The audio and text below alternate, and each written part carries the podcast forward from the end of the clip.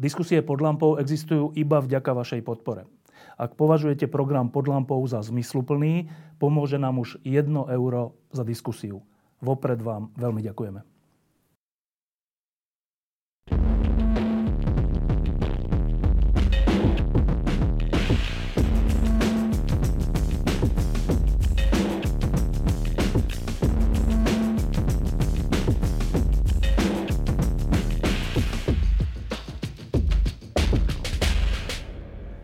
Ktorí sa trochu zaujímajú o fyziku a, a astrofyziku, tak vedia, že existuje taký zaujímavý jav vo váku, že vo váku, teda v pr- priestore, kde nie je nič, e, vznikajú a zanikajú mm, tzv. virtuálne častice.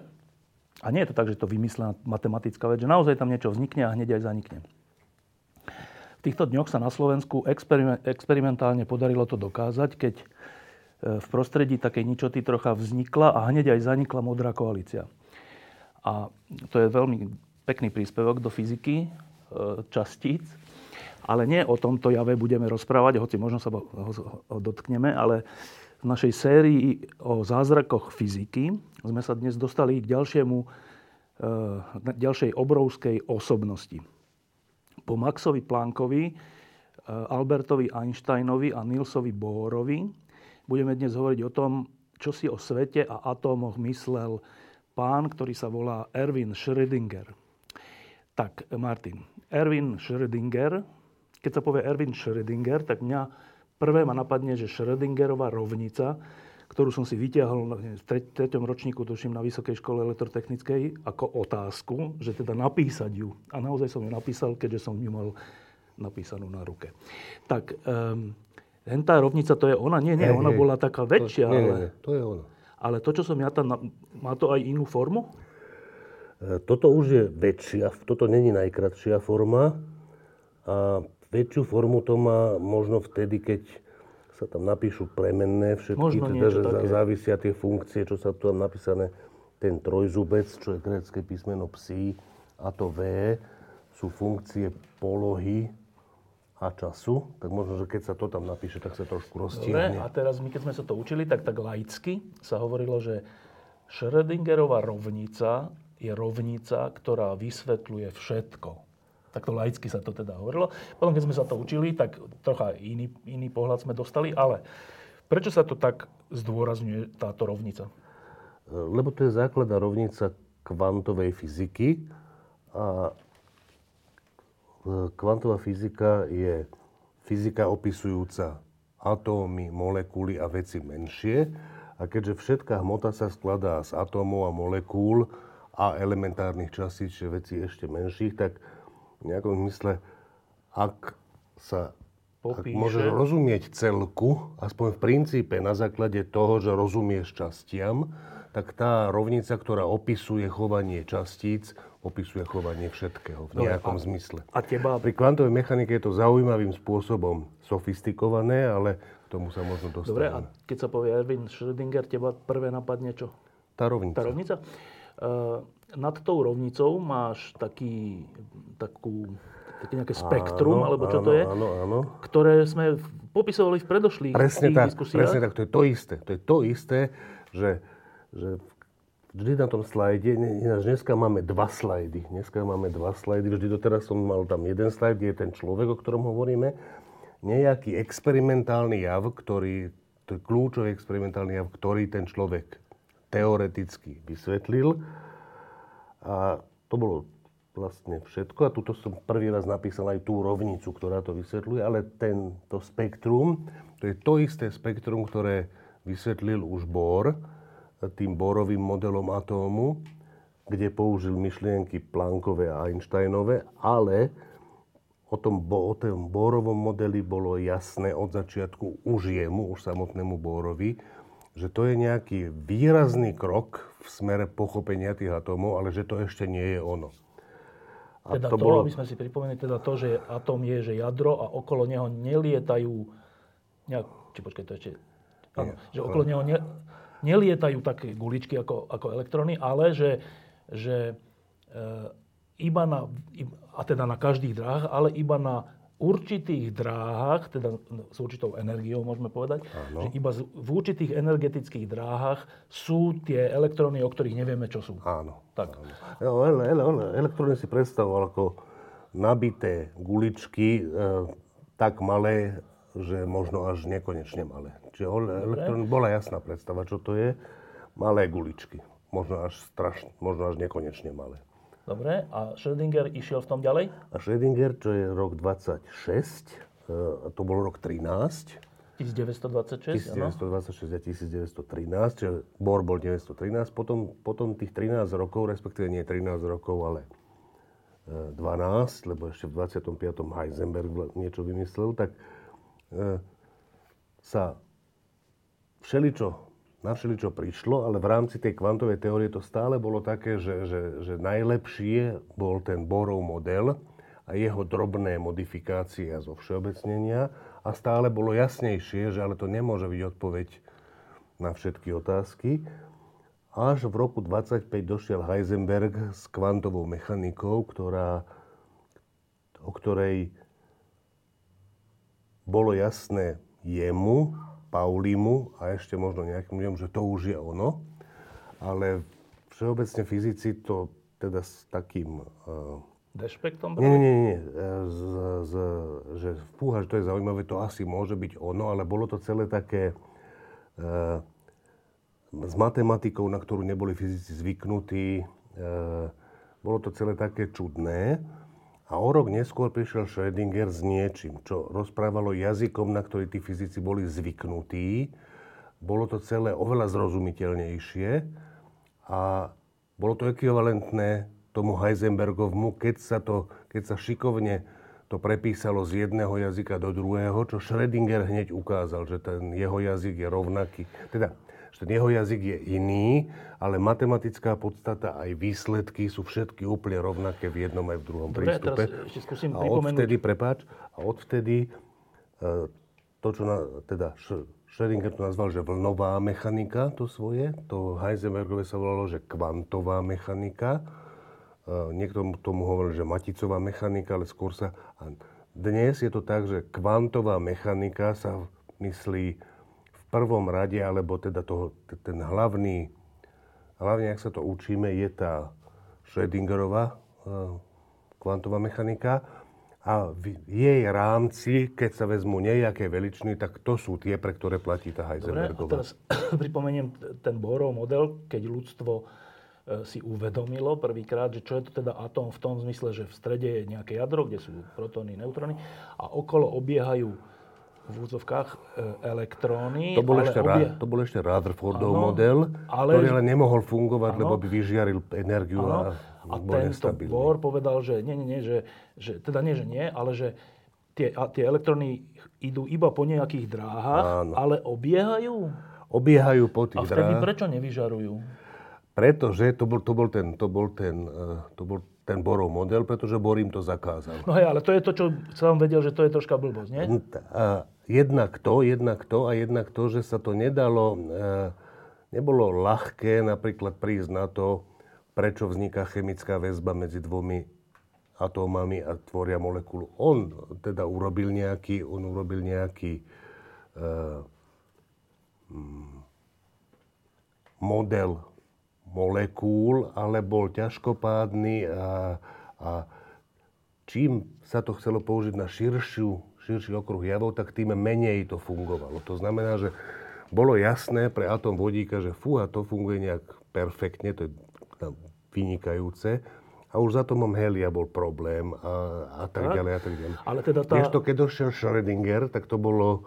To bolo no, a to sa chcem opýtať, že teda tá, tá záhada, že síce to obieha, ale nevyžaruje, lebo ja, Bor, som to zakázal vyžarovať, čo je, čo, čo je také komické, ale on to nie, nie, nie, zakázal. Nie, nie, on, povedal, on povedal, že, že, že, že nie sa, Bor, to... ale Boh, Boh bez R to zakázal a ja, ale Bor, som si to všimol. Nie, nie, nie, ak, ak, ak Boh dal také zákony, že platia zákony mechaniky, ale na úrovni atómov sú obohatené týmto zákazom. Dobre. Čo, čo...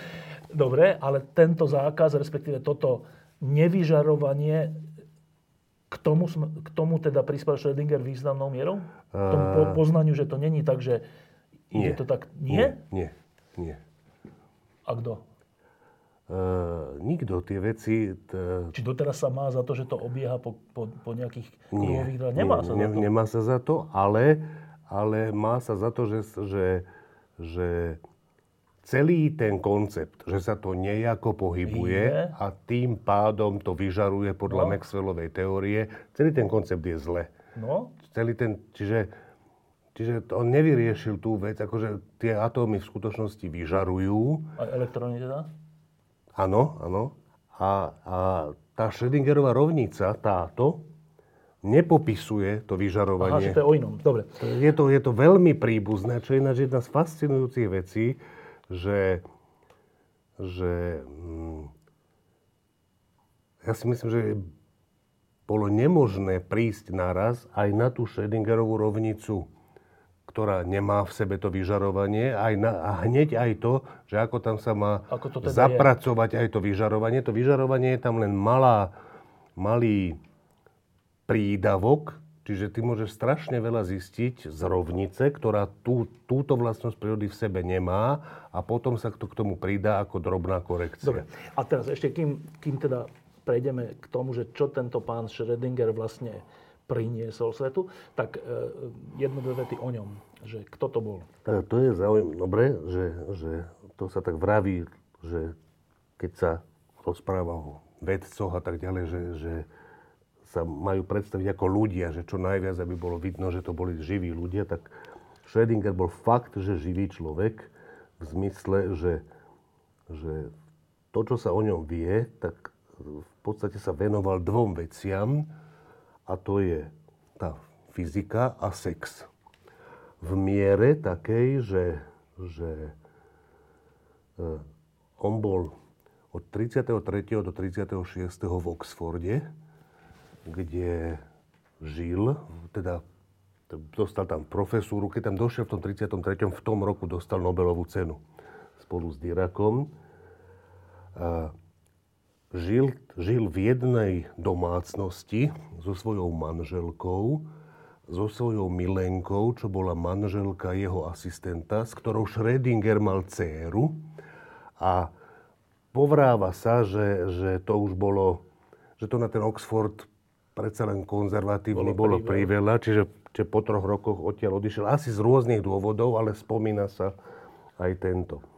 E, v čase, keď prišiel na tú Schrödingerovú rovnicu, tak to bolo v zime, cez, cez, cez Silvestra, a išiel na dva týždňa, alebo tri, dva a pol týždňa e, do švajčiarských Alp na nejakú chatu, kde ženu nechal doma, tam išiel s nejakou frajerkou, o ktorej sa nevie, kto to bol. To sa vie z jeho denníkov, ale nie je tam menovaná. A, a že dve perly, neviem, či pravé perly alebo čo, že tie si dal do uší a počítal pri stole, potom vytiahol perly, išiel s ňou do postele, potom zasa ich dal, si dal perly do uší a Počítal, aby aby, aby, ho nič nerušilo, aby ho nič nerušilo. Čiže takto tam strávil dva a pol týždňa a, a, a urobil, prišiel na tie veci. Či mimochodom on ani predtým, ani potom nebol, nebol fyzik takého, takého rangu, ako boli Einstein, Pauli, Heisenberg a tak. Čiže on v tomto roku, to v tomto roku mal, mal 38 rokov vtedy. Akože vtedy, vtedy tí Pauli a, a, a Heisenberg, nie, tí mali 25 rokov alebo tak. Dirac napísal nejakú báseň, že teoretický fyzik, keď má 30 rokov, že to už je lepšie, keď je mŕtvy. Že proste, že, že po 30 už nič. A, a teda Schrödinger v 38 rokoch mal, mal takéto dva týždne, potom ešte rok. Ináč z tých článkov jeho ja mám pocit, že to, je, že to bol e, veľmi slušný fyzik, ale tí dejepisci fyzic, fyziky to, to charakterizujú takto, že to, nebola, to nebol ten rang, ako tí ostatní, ktorých ten sme- objav je toho rangu. ten, ten objav je, že áno, absolútne, absolútne. Aj keď, druhá vec je, že Heisenberg to už objavil tiež úplne ekvivalentnú vec, čiže keby nebolo Schrödingera, tak? Ja, Nie, keby nebolo? Schrödingera, tak sme rovnako, keby nebol jeden alebo druhý z nich, tak sme rovnako ďaleko, proste to bolo jedno. Každopádne toto bolo lepšie pre iných. Aha, a ešte, že, že asi to nejakým spôsobom súviselo, lebo Hermann Weil, jeden z, naj, jeden z veľkých matematikov 20. storočia, uh, o Schrödingerovi povedal, že teda, keď mal tých 38 rokov, že tento tvorivý výbuch, že bol spojený s nejakým, s nejakým celkovým mladíckým výbuchom u Schrödingera aj erotickým. A ten Hermann Weil je pomerne povolaný človek, pretože v tom čase on bol milenec Schrödingerovej manželky, ktorej milenec v tom čase bol Paul Scherer, švajčiarsky fyzik, po ktorom dodnes sa volá, že Paul Scherer Institute. Čiže e, pomerne veľké, veľké mená žili v takomto zvláštnom spoločenstve. Takže e, ja myslím, že stačí o tom, že Schrödinger bol... e, š, nie, nie, nie, to je Rakúšan z Viedne. Z Viedne. Ale v tom čase, keď, v tom čase, keď na tú dovolenku, na tú chatu, v tom čase bol vo Švajčiarsku, myslím, že v Cürichu. Potom išiel do toho Oxfordu, potom do Princetonu a potom, potom končil v Írsku, kde bol až, až, až dlho. Dobre, no a teraz, že ja, čím začneme jeho príbeh? No, tak asi, tak asi Rovno tou rovnicou? No asi, lebo predtým, predtým to nebolo nič. A proste predtým to bol solídny profesor fyziky, ktoré, o ktorom sa nič nevedelo.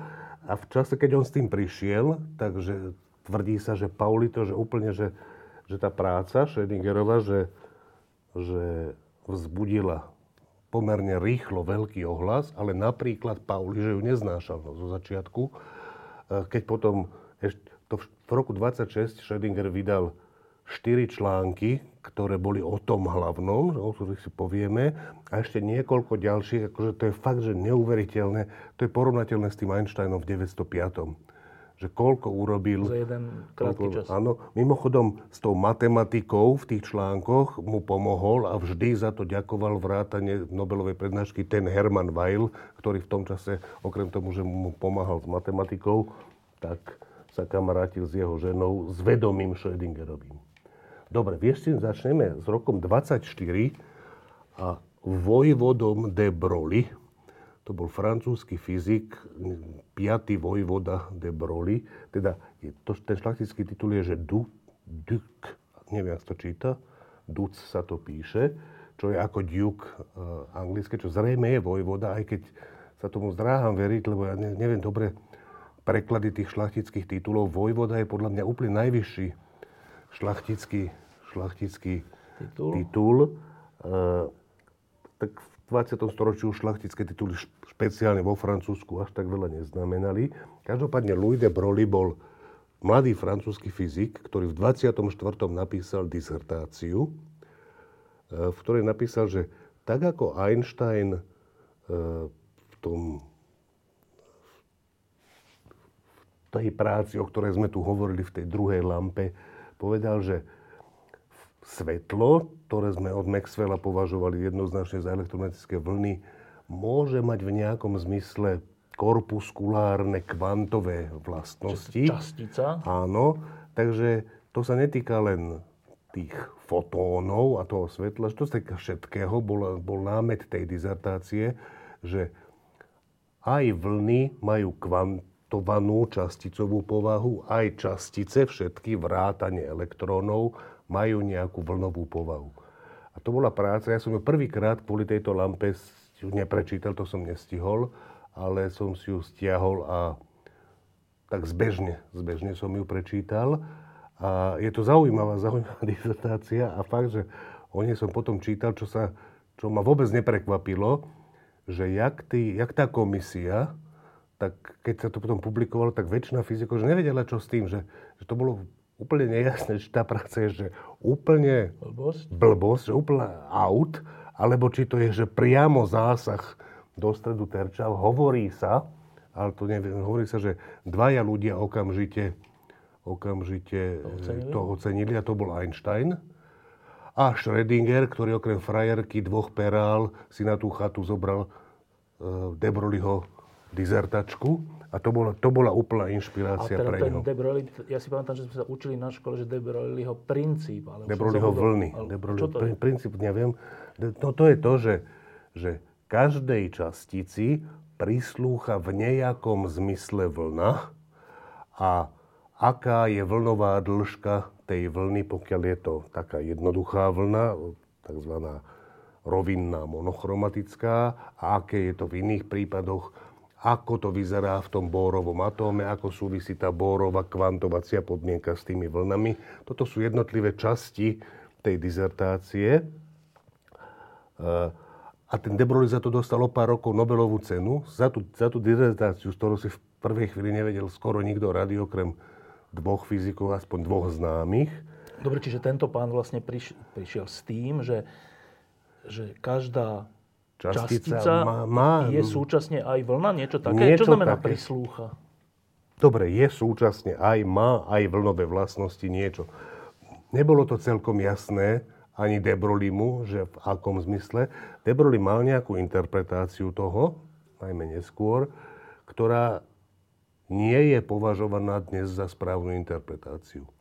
Podobne ako Schrödinger mal nejakú interpretáciu Schrödingerovej rovnice, ktorá nie je považovaná za správnu interpretáciu Schrödingerovej rovnice. To je také, to je také zvláštne s tou kvantovou mechanikou, že konkrétne títo dvaja ľudia si to predstavovali nejako, dostaneme sa k tomu, a tak si to dnes nepredstavujeme. To znamená, že čo sa týka interpretácie toho, čo objavili, dnes to máme tak, že oni to mali zlú interpretáciu. Hoci dobrý objav.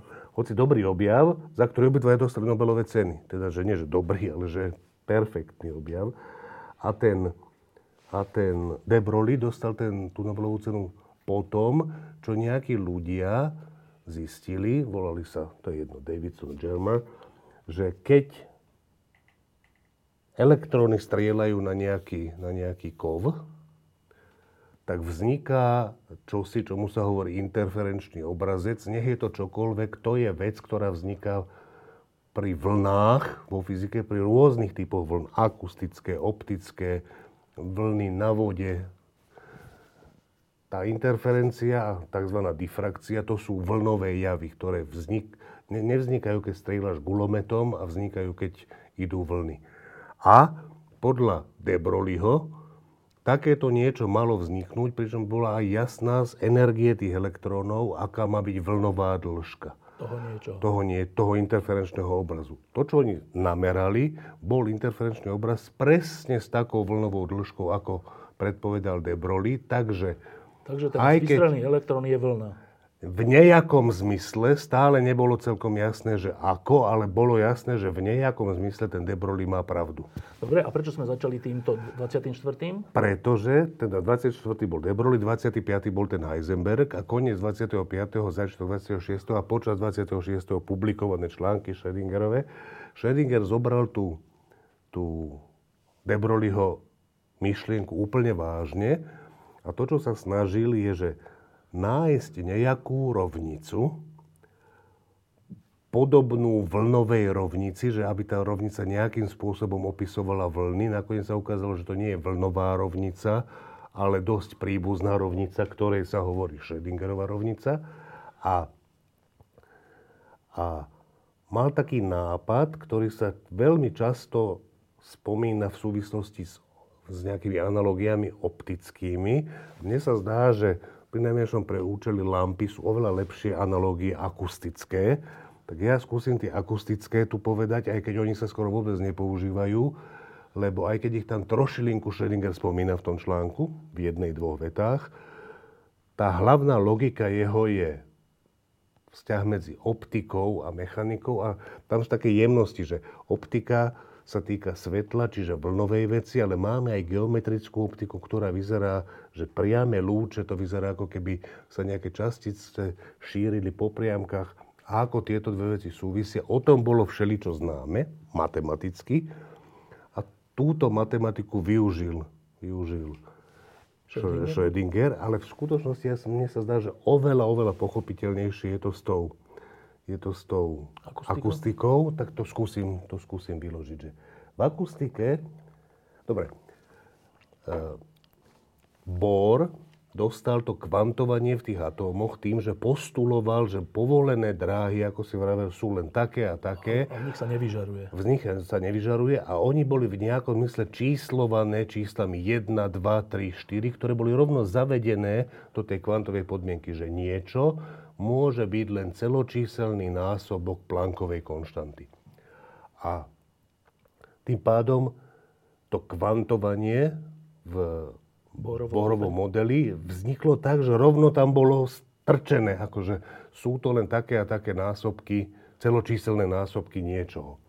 A to, s čím prišiel uh, Schrödinger, bolo, že ak má pravdu De Broglie, že nejakým spôsobom tomu zodpovedajú nejaké vlny, ja, ja, ja potom poviem, prečo sa ja vyhýbam tomu, že sú to vlny. Ja si myslím, že hovoriť, že sú to vlny aj častice, alebo sú to vlny, alebo sú to častice, že to, je, to sú metúce, metúce pojmy. Mali by sme ešte v tejto lampe povedať, že ako sa to najčastejšie, ako, aká je štandardná interpretácia, porozumenie tomu vo fyzike. Ale to, s čím došiel Schrödinger, že a nedalo by sa to, že by tam tie čísla prirodzené 1, 2, 3, 4 sami vznikli. Nie, že by sme ich tam my vložili, a otázka je, že vznikajú niekde také čísla vo fyzike, že diskrétne čísla 1, 2, 3, 4 a nejaký fyzikálny jav, ktorý s nimi súvisí. A také niečo je nám všetkým dávno známe a je to hudba. Hudba je presne tá vec, že keď si vezmeš strunu, čo je najlepší hudobný nástroj zo všetkých hudobných nástrojov,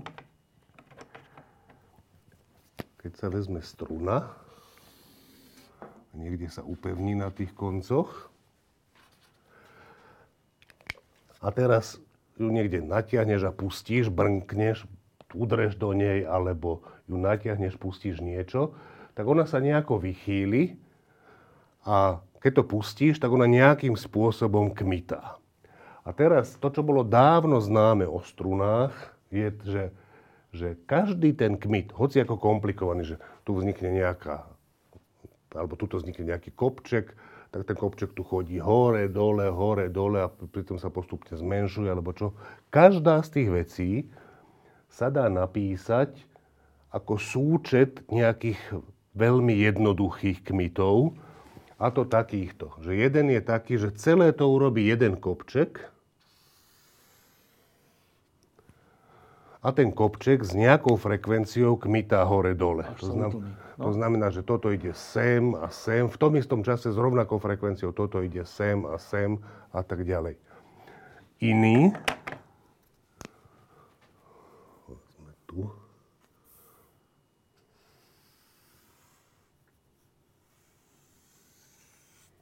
tak toto chcelo byť na tom istom mieste iný základný kmit, alebo čo je taký, že to nekmit ako jeden kopček, ale ako dva kopčeky. Proti, proti sebe. S inou frekvenciou, ale áno, že keď je tento hore, tento je dole, potom tento ide sem, aj tento ide sem, naraz sú všetci nuloví, tento prekmitáva sem, tento tam.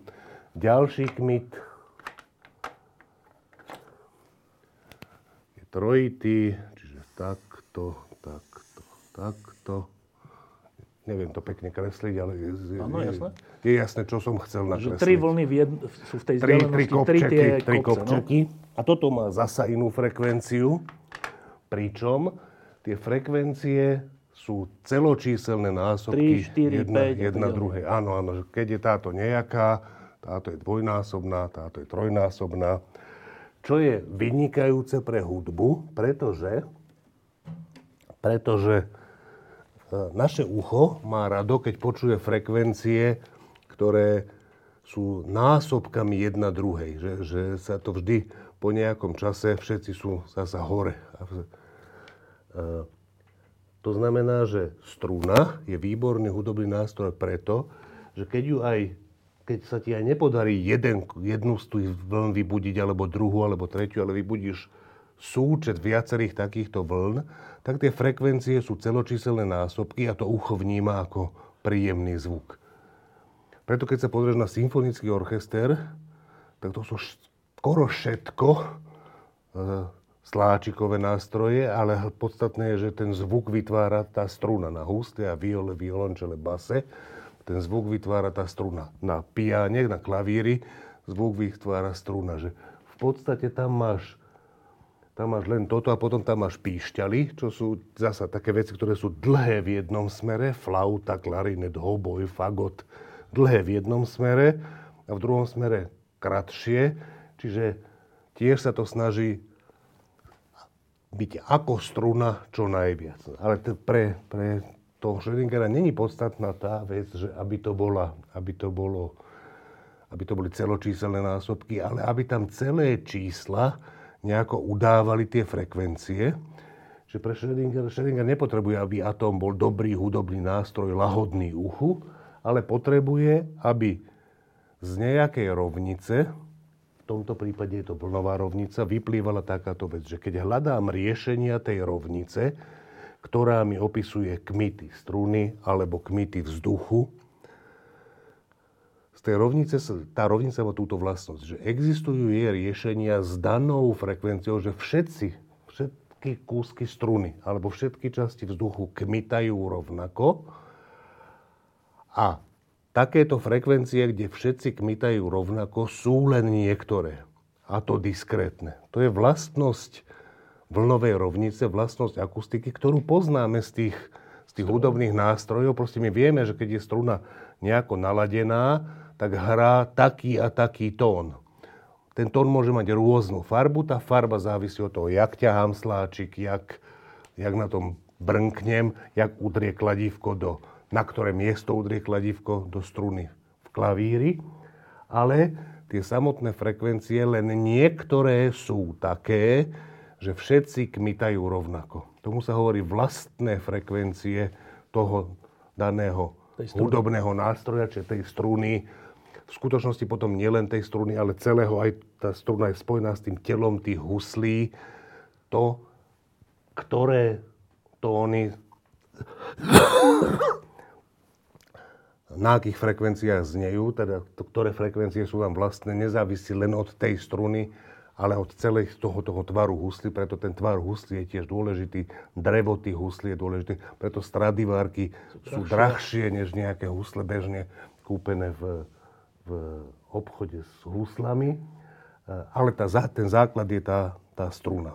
Preto, je, preto sú tie strunové hudobné nástroje príjemné na počúvanie. A Schrödinger došiel s takýmto, že skúsim ja nájsť nejakú rovnicu pre atóm, pre tie vlny, ktoré, na ktoré prišiel, na ktoré prišiel De Broglie a ja skúsim nájsť rovnicu pre tie De Broglieho vlny v nejakom mysle také, aby keď to bude pre atóm vodíka, tak aby som tam dostal nejaké vlastné frekvencie, tak ako pri strúne alebo pri husliach, tým vlastným frekvenciám podľa plánka prislúchajú vlastné energie H krát tá frekvencia, to je tá energia.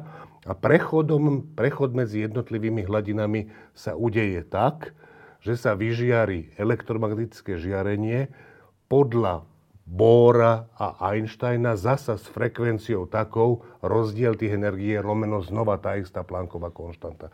Čiže myšlienka je takáto. Skúsim ja, Schrödinger, dostať tie kvantové podmienky, že iba tieto energie nie tak, že predpíšem, že to sú iba násobky Planckovej konštanty 1, 2, 3, 4, ale nájdem rovnicu, podobnú vlnovej rovnici, ktorej vlastné frekvencie budú práve také, že mi dajú tieto čiary ako rozdiely medzi tými energiami, Dobre. ako frekvencie čiže, vyžiarených fotónov. Čiže Schrödinger vlastne hovorí toto, že tak e, Einstein a Bohr mi tu hovoria, a tento De Broglie mi hovoria, že, že e, elektróny sú iba na niektorých, na niektorých úrovniach energetických, že to je zvláštne, ale hovoria to. Áno.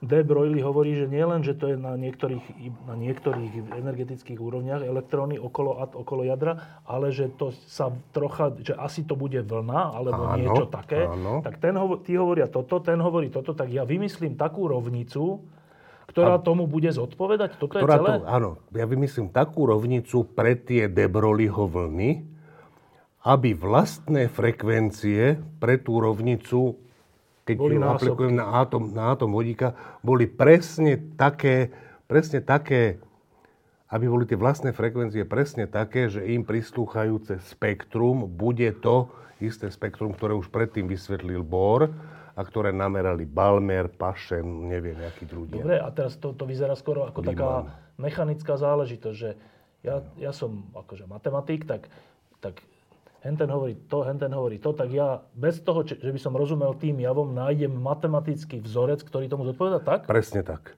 Že, že ja Tak? Na, áno, áno. Že nie, že nájdem matematický vzorec. Ja nájdem rovnicu, ja nájdem rovnicu, ktorej riešenia pre frekvencie a keď vezmem do úvahy Plancka, tak tým, že pre frekvencie, tak tým pádom aj pre energie, lebo energie budú, jak vždy v Umerné, kvantovej no. fyzike, Plancková konštanta krát frekvencie.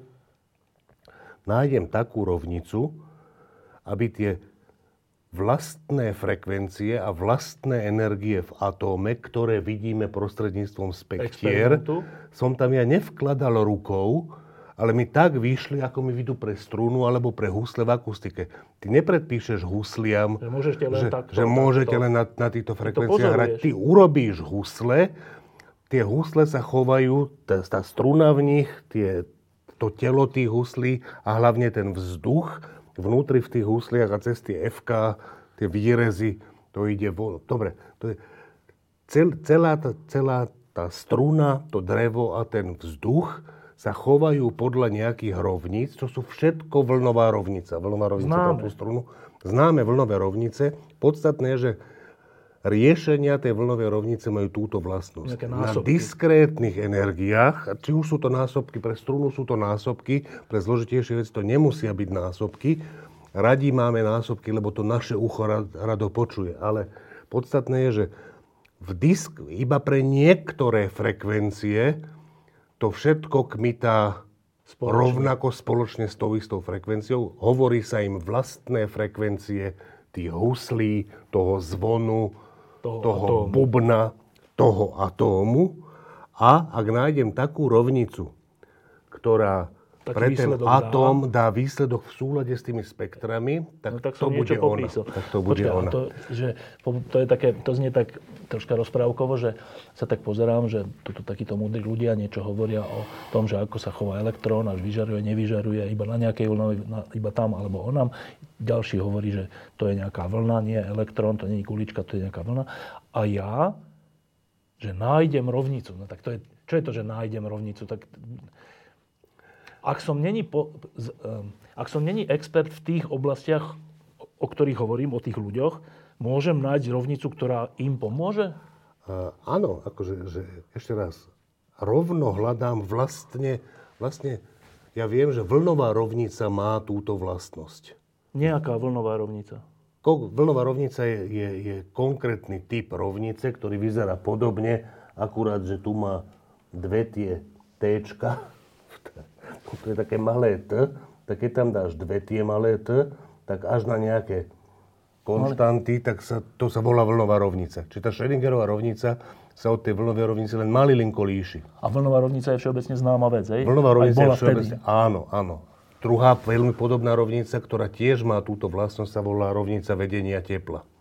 E, Čiže dve veľmi známe rovnice matematickej fyziky opisujúce veľké množstvo javov ako vlny, vedenie tepla, tzv. difúziu, to je tá istá rovnica s tým vedením tepla, e, e, Maxwellové rovnice, akože Maxwellové rovnice sa totiž dajú prepísať na vlnovú rovnicu. To znamená, že všetko, čo je obsiahnuté v Maxwellových rovniciach, sa dá riešiť tak, že sa naučíš riešiť vlnovú rovnicu, prepíšeš Maxwellové rovnice do vlnovej rovnice. Čiže vlnová rovnica je strašne dôležitá e, rovnica vo fyzike, opisujúca elektromagnetizmus, optiku, akustiku a všelijaké seizmické vlny, hrozne veľa javov. To znamená, že o tom všeli, čo sa vedelo a tá vec, že vlastné frekvencie v akustike alebo vo vlnách je známy pojem. Dobre, a to Čiže tá znamená- hlavná myšlienka je, že kurník nebo, nemôže tam byť, že vlnová rovnica v tom atóme, skúsiš, nevíde ti to. Počkaj, a oni všetci, e, vrátane Einsteina, vedeli, že existujú vlnové rovnice? Áno, ale vedeli. to- áno. A ich, celý ten zázrak je v tom, že napadne mi, že skúsim to využiť? Áno, teda takto, že, že Einstein bol prvý a jediný, koho napadlo, že nejaké veci, ktoré všetci považovali za vlny, by mohli mať aj nejaké vlastnosti nevlnové a to je tá Einsteinová práca o kvantovaní svetla. Potom dlho, dlho nič, až došiel De Broglie, že počkaj, to by sa nemuselo týkať len svetla, to by sa mohlo týkať že všetkého. Že tak ako vlny, svetlo majú nejaké vlastnosti časticové, tak aj častice, elektrony napríklad, čo keby mali nejaké vlastnosti vlnové. vlnové. Schrödinger hneď ďalší rok za to slovo. zobere a povie si, fúha, ak je, toto je výborný nápad, lebo v tom prípade ja by som mohol dostať energie, diskrétne energie v atóme, tak isto, ako sa to dosiahne v zvone alebo v husliach, len potrebujem sa pozrieť, či tá vlnová rovnica... Dáva také výsledky. Dáva, nedáva. Tak skúsim, či nejaká trošku iná rovnica. Ja, on Teraz skúsil, to že nedáva, hej? E, teda keď, keď ja neviem, trošku to vulgarizujem ten jeho prístup, ale dá sa to predstaviť takto, že myšlienka je, nemôžu sa dostať diskrétne energie v atóme rovnako ako v husliach? Odpovede, tak skúsim tú rovnicu pre husle, či náhodou neplatí pre atóm vodíka, pre tie debroliho vlny. Keď, keď to vyskúšam a vypočítam tie energie, tak dostanem iné, než, než no. sa namerajú ale keď trošku modifikujem tú rovnicu, skutočnosti on ju modifikoval nielen tak, že tak čo by mohla byť taká naj, najbližšia jej podobná, robil to inak cez, cez, cez veci známe z mechaniky a z optiky v tom čase. Uh, ale keď nás nezaujíma ten postup, ktorému by sme tu aj tak nerozumeli, tak si že, že toto je hlavná inšpirácia. Skúsim nájsť rovnicu, ktorá bude mať tú istú vlastnosť ako, ako vlnová rovnica, že veci znejú iba na niektorých frekvenciách. Keď tie frekvencie vynásobím plankovou konštantou, tak to znamená, že tie veci majú len isté energie a skúsim, či pre nejakú rovnicu tie energie nebudú tie, ktoré mám z experimentu. Ktoré mám z experimentu. Skúsil som? Skúsil, to je ona. To, a, počkaj, a teda... To je tá rovnica, to je tá rovnica, ktorá, ktorá vlastne má hovorí, vlastné frekvencie také, ktoré úplne presne zodpovedajú tomu spektru. A teda tá rovnica popisuje čo? To je, to je, to je tá otázka, ktorá, ktorá, kde sa nezhodol De Broglie, Schrödinger, Einstein na jednej strane a Bohr a Pauli a Dirac a Heisenberg na druhej strane. A ten spor dnes je taký, že úplne tá Borová strana prevalcovala a Max Born, absolútne kľúčový človek e, v tejto súvislosti, to je tá strana, ktorá, ktorá proste došla z interpretácie. Tá, tá otázka znie teraz takto, vlastne, ktorú sa ty spýta, že dobre, že toto je tá, vlast, toto je tá fú, rovnica, ktorá nám popisuje správanie sa elektrónu. Ktorá nám popisuje správanie sa elektrónu, ale my zatiaľ vieme len, že tie frekvencie dáva správne, tie energie, kde tam je ten elektrón. To je, v tej rovnici není, hej? A v tej rovnici je toto, toto písmeno psi, ktorému sa hovorí, že vlnová funkcia, vlnová odtiaľ, že tá rovnica sa podobá na vlnovú rovnicu a bola inšpirovaná vlnovou rovnicou a chcela dosiahnuť to, čo dosahuje vlnová rovnica na strune v klarinete, no. v husliach, alebo vo viole, aby sme že... Ďura Petroviča do toho zahrnuli. Áno. Lebo Ďuro Petrovič, to asi neviem koľko... Je violinový... Má absolvované konzervatórium na violu. violu. Áno. Pri tých ale obetoval to vede a všeličomu.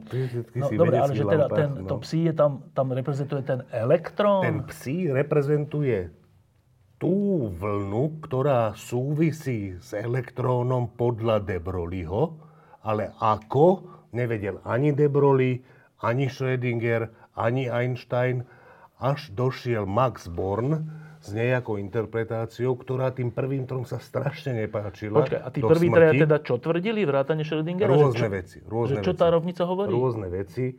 Uh, Schrödinger mal aspoň Ako začiatku... autor rovnice asi má právo povedať, čo tá áno, rovnica áno, áno, áno, no. áno, len tá, tá rovnica, to je, to, je tá, to je zaujímavá vec, že tá rovnica je rovnica pre nejakú funkciu, ktorá ti dáva nejaké vlastné frekvencie. A keď sa ukáže, že o tej, že tej, o, tej funkcii nevieš povedať vôbec nič, že čo to je, a tie vlastné frekvencie sú tie správne z experimentu, tak to, to by v tom bol čert, že tá rovnica by nehovorila niečo o tomto svete, aj keď nevieme presne čo. Čiže ona vlastne, že by, iným slovom, že, že otázka, čo je to elektrón, je nezodpovedaná. Tou rovnicou samotnou je nezodpovedaná, iba popisuje, čo, ako sa ten elektrón správa. Popisuje, ako sa správa niečo, čomu sa hovorí vlnová funkcia, označuje sa to gréckým písmenom psi, závisí to od polohy a od času, čiže všade to má nejakú hodnotu. Mimochodom, tá hodnota je komplexné číslo, ale to, je, to sú detaily. Podstatné je, že Schrödinger napíše rovnicu pre nejaké psy, ktorého fyzikálna interpretácia je nejasná, aj keď Schrödinger nejakú ponúkne, ale tá, ktorú ponúkne Schrödinger, ostane... Zabudnutá. Nie, že zabudnutá, ako keby ne, nefunkčná. Napriek tomu tá rovnica s inou, velice, velice podivnou interpretáciou toho psi, tej vlnovej funkcie, ostane s nami navždy. Teda dodnes je tu a ja myslím, že už nikdy no dobre, neprestane teraz, byť tak, dobre, tak úplne krátko, že Takže Schrödinger ako autor rovnice hovorí, že tá rovnica popisuje elektrón ako? Ako vlnu. Schrödinger si, Schrödinger si myslí, áno, že ako vlnu, zabudnime na to, zabudnime na to, že to je častica. To sú také vlny, ktoré niekedy môžu byť také, že iba na malom, v malom tlej časti priestoru je to vlnenie nejaké a všade inde je, je menšie, nulové, nulové, nulové alebo zanedbateľné, alebo nemerateľné tak takéto malilinké vlnové balíky, sa tomu hovorí, sa nám vlastne javia ako častice. Mimochodom, že, že naozaj teda, ja, neviem, ja to neviem posúdiť, že či to bol génius toho najvyššieho rangu, tak nebol to Newton, Einstein a Maxwell, to sú títo traja, ale potom je tá celá partia okolo, ako Pauli, Heisenberg, Dirac, bla bla bla. Neviem, či Schrödinger je toho rangu človek, ale v tom 26. to, čo urobil, že on okrem iného napísal, v tom 26. okrem tých štyroch článkov hlavných napísal niekoľko malých článkov. V jednom z nich ukázal, že to, čo vymyslel on a to, čo vymyslel Heisenberg, je jedno a to isté, aj keď to vyzerá úplne, úplne inak. A v druhom článku ukázal, že špeciálne pre harmonický oscilátor, o ktorom už z týchto lám vieme, že je to veľmi často vyskytujúca sa vec, existujú také vlnové balíky, ktoré do nekonečna takto kmitajú ako v oscilátore, úplne ako keby to bol klasický oscilátor. To znamená, že keď sa na ten kvantový oscilátor pozrieš s dostatočne slabou rozlišovacou schopnosťou, tak proste sa javí ako, ako ten vlnový balík... Ako častica? Ako, ako, nie, ako častica, ktorá chodí ako klasický oscilátor. Toto objavil hneď v tom prvom roku, keď sa objavila tá jeho mechanika. A on si myslel, že a takto, že takýmto spôsobom sa nám kvantové, kvantovo-mechanické vlny javia ako častice, ale v skutočnosti to nie sú častice. Potom sa ukázalo rýchlo, že špeciálne ten lineárny harmonický oscilátor to je veľmi špeciálna jeho vlastnosť, že inokedy vždy sa tie vlnové balíky rozplývajú s časom. To znamená, že ak by niečo aj začalo ako častica, tak po chvíli to už je Vlna. veľká častica, veľká častica. Áno, to znamená, že nie, to, čo vyzeralo a na čo prišiel on hneď, to je ako fakt, že podľa mňa to, pre mňa toto je jeden z najfascinujúcejších jeho objavov, objavov že v, ktorý okamžite zanikol v 63. roku ho oživil v trošku inej súvislosti človek, ktorý sa volal Roy Glauber a tieto Schrödingerové stavy sa volajú, že, že koherentné stavy z nejakých dôvodov. Ukázalo sa, že to má perfektné aplikácie v laserovej fyzike a ten Glauber, teda ktorý v 63. Ob, znovu objavil, dá sa povedať, to, čo Schrödinger len tak pomimo v tom 26. tak za to dostal Nobelovú cenu v nejakom roku 2000, neviem koľko. Čiže ten Schrödinger, Dobre, a teraz okrem toho, že, že tam objavil kvantovú mechaniku, za ktorú dostal Nobelovú cenu, ešte tak pomimo objavil v snahe interpretovať to a objavil volačo, čo ho viedlo k nesprávnej interpretácii, ale to volačo si Bolo zase- zaslúžilo Nobelovú cenu. Dobre? A neskôr. že teda Schrödinger o svojej rovnici hovoril, že ona popisuje e, elek- správanie elektrónu a to tak, že elektrón není gulička, ktorá obieha okolo jadra, Áno. ale že to je nejaká vlna, ktorá v strede, teda, ktorá je akože tuto málo, málo, tuto viac a niekedy až úplne, že Áno, tuto skoro áno. nič a tuto taký akože skok, ale stále vlna, nie gulička. Áno, áno. To bola jeho interpretácia. Áno. Einsteinova? Einstein podľa mňa nemal žiadnu, ako Einstein, ne, nepoznám nejakú, že Einsteinovú interpretáciu Ale prečo bol na jeho mechaniky, lebo, lebo neveril nikdy tej, tej Borovej interpretácii. Tej, tej sa dostaneme teraz? E, To sa musíme rozhodnúť, že či teda Maxovi Bornovi a tej interpretácii venujeme celú jednu lampu, alebo to môžeme povedať teraz. Asi celú, ale teraz iba povedať, že v čom sa teda líšili. Že te, on hovoril, že je to takýto... ešte? On hovoril, že, je to, ta- že elektrón je taká akože vlastne vlna, kdežto títo druhí hovorili jednovetou. Títo druhí hovorili, že to psi vôbec nie je elektrón. To nie je elektrón. Bodka. To je niečo, čo zodpovedá stavu elektrónu. To je niečo podobné ako, že keď ja poviem, že ten stôl je tu a takto na ňo ukážem prstom, alebo tá, táto Tabula. tabula je tu a takto na ňu ukážem, tak tá tabula je jedna vec a to, že tu, jak ja na ňu ukazujem, to znamená táto šípka, ktorú predstavuje moja ruka, to sú dve rôzne veci. Jedna vec je tabula, druhá vec je, že kde je. To kde je môžem popísať nejakým, nejakou šípkou, ale tá šípka nie je to isté, čo tá tabula. No. Ale keď budem písať, že ako vyzerá rovnica pre pohyb tej tabule, tak v skutočnosti to bude rovnica pre časový vývoj tej šípky a tá tabula sa bude pohybovať tak, že sa premiestňuje v súlade s tým, aká je tá šípka. Čiže jedna vec je vec samotná a druhá vec je stav tej veci. A stav v klasickej mechanike je dané tým, kde tá vec je a jak rýchlo sa hýbe. Presne tak. A teraz tá interpretácia Tej druhej skupiny. Maxov, Maxa Borna v prvom rade a potom tých ďalších ľudí. A s, s Borom je to zviazané veľmi. e, Je, že to psi nie je elektrón, to psi je stav elektrónu. A z toho, keď poznáme ten stav elektrónu, nevieme povedať, kde ten elektrón je, ani ako rýchlo sa pohybuje, ale vieme povedať, že keď urobíme meranie, že kde si, alebo urobíme meranie, že jak rýchlo ideš, tak s akou pravdepodobnosťou dostaneme aký výsledok. Čo je úplne, že počkaj, čo, jaké pravdepodobnosti? Tak bude to objekt, alebo není to objekt. Ale ešte raz, že nie, to není objekt, toto je stav toho objektu. To, to si vyjasníme raz navždy, aj my dvaja, No. aj Bohr s Einsteinom a neviem kto. Nie, ale že elektrón. Psi nie je elektrón. Dobre. Psi je stav elektrónov. Dobre. Tak ako šípka nie je tabula.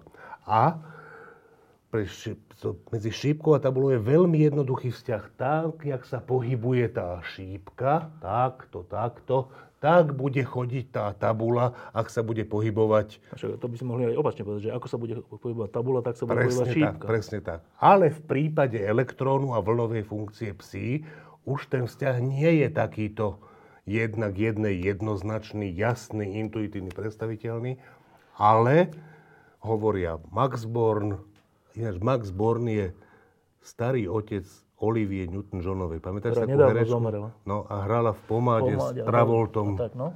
Tak, tak to je ďalšie, že sú to živí ľudia, aby bolo, aby bolo vidne. Tak Max Born, ktorý prišiel s touto interpretáciou a tí ďalší, ktorí ju okamžite prijali.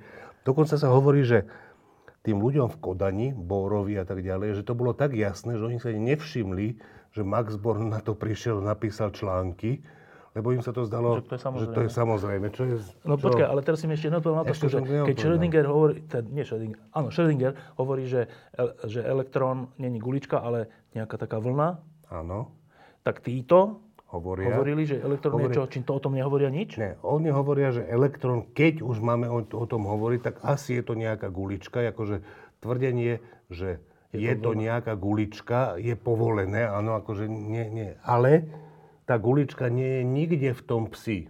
V tom psi je tá vlna a tam, kde je tá vlna veľká, tam je veľká šanca nájsť tú guličku.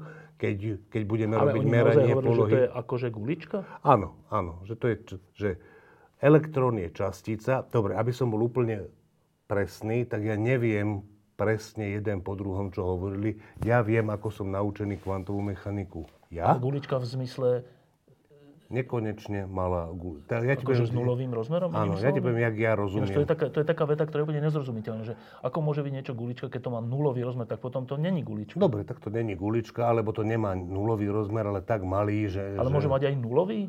To neviem, neviem, ale väčšinou, väčšinou e, má zmysel rozprávať o veciach, že či je to tak, alebo onak. Lebo to je o povahe hmoty, vieš, tá otázka, že Nie, ale, ale rozhodnúť, rozhodnúť, či je to tak, alebo tak, môžem len vtedy, keď som schopný merať s takou presnosťou. a to nie sme. A kým, ke, keď, je to, keď to ďaleko presahuje schopnosť nášho merania, tak neviem, aký rozdiel je medzi nulou a 10 na minus No tisícu. veľký, že to skôr taký, že neexistencia a existencia. Dobre, ale nemám sa o tom, ako rozhodnúť, pokiaľ to nemá žiadny experimentálny prejav v mne Ale že to je povolené aj to, že to má nulový rozmer? Tá- Áno, áno. To znamená, že pokiaľ... pokiaľ, To, to pokiaľ skoro tak detsky by som povedal, že tak počkaj, že jednotlivé častice elektrónu, v tomto prípade elektrón, má nulový rozmer, tak to je také jak rozprávkové, že počkaj, že ono to neexistuje a pritom to pôsobí. Ne, to, že to, no, to, že to má, to má nulový rozmer, to nemusí nutne znamenať, že to neexistuje. Ne? Ne.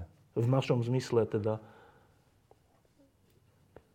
Dobre, akože, že vieš si predstaviť malú guličku? Malú, hej. Vieš si predstaviť 10 krát menšiu? No aj tisícka, Aj, dobre? aj, aj 10 krát, aj 10 krát, až do nekonečna. No tak tá s nulovým rozmerom je, keď to naozaj dotiahneš až do nekonečna, čo má zmysel len vtedy, keď tieto úvahy sú jednoduchšie. Totiž to ty, keď predpokladáš, že tá gulička má nulový rozmer, Ľahšie počíta? tak tá nula ti nev, nikam nevchádza. Keby si predpokladal, že má rozmer 10 na minus B, 1. No. kde B je strašne malinké, tak vo všetkých výsledkoch sa ti potuluje to B, pričom nakoniec môžeš povedať, že však to B je vlastne nula a ono ti odtiaľ vypadne z tých, z tých výsledkov, pokiaľ nie je niekde v menovateli, to je potom, potom musíš rozmýšľať, že čo urobiť z 1 lomeno B, keď B ide do nuly, ale keď sa vyskytuje na nevinných miestach a keď pošleš B do nuly, tak to vypadne, tak keď to nakoniec urobíš, tak si mohol povedať, fúha, tak to som od začiatku mohol to brať, že B je rovné nule a nemusel som míňať kriedu, atrament, neviem čo. Áno, ale vieš, čo sa pýtam, že,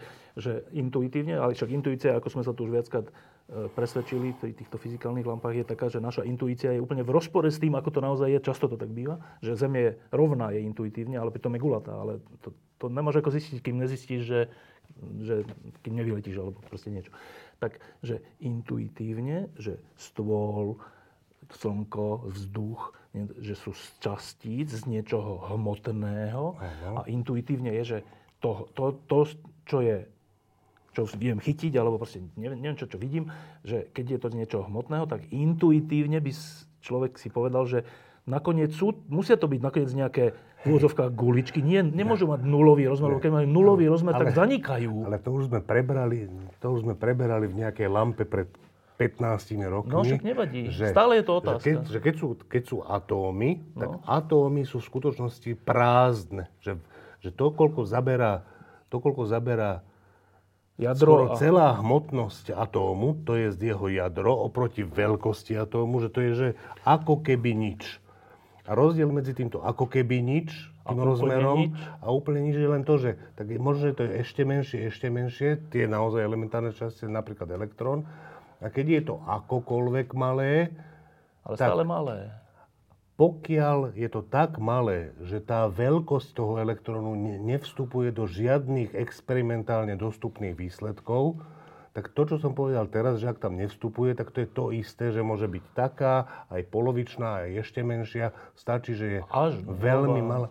Ešte raz, ak ti tá, ten predpoklad, že je nulová, nerobí galibu v tej matematike, naopak, ak ti tú matematiku uh, jak si sprehľa, proste, že sa ti tam nepohybujú v tých tvojich výsledkoch a výpočtoch experimentálne nedostupné malilinké čísla, o ktorých nakoniec aj tak povieš, že tie sú, aké, tie sú také, že úplne zanedbateľné. Tak keď sú úplne zanedbateľné, tak ich tam ani nepíš a keď ich tam ani nepíšeš, to je ako, Ako keby, keby- si bral ako nulu. Znači, To ne, ne, neznamená to nevyhnutne, že to je nula. To, keď s tým pracujem ako s nulou, to neznamená nevyhnutne, že to je Ale jak nula. to je? To sa nedá, akože, ako to chceš vedieť, keď ne, akože, ako chceš vedieť, či je niečo 0,0 nulové? alebo naozaj 0, no? No to nemôžeš vedieť, keď nemáš, to je, to je otázka Nikdy to nebudeme experimentálna. vedieť. To ja neviem takto povedať, že, že, že ne, neviem si predstaviť, ako by sme to mohli vedieť. Neviem si to predstaviť. Akože, mne sa zdá, že ak predpoklad o nulovosti tej veci je úplne konzistentný so všetkými experimentálnymi údajmi, ktoré Tak máme berme tak. teraz, tak poviem, že pre dnešnú našu schopnosť merať je nula dosť dobrá. Re- Respektíve je nula dosť, dostatočne dobrá a ak sa s ňou najjednoduchšie počíta, berme to ako nulu. Ale to je tá otázka, že čo je elektrón. Ale to, to neznamená, teraz tá otázka je, že a čo je to psi? To psi, tá vlnová funkcia hovorí o tom, kde ten elektrón je s akou pravdepodobnosťou. To Si znamená, to si Schrödinger nemyslel. Schrödinger si myslel, nie, Schrödinger si myslel, Čiže že on urobil rovnicu, ktorá popisuje niečo, čo on vôbec nevedel, že to popisuje.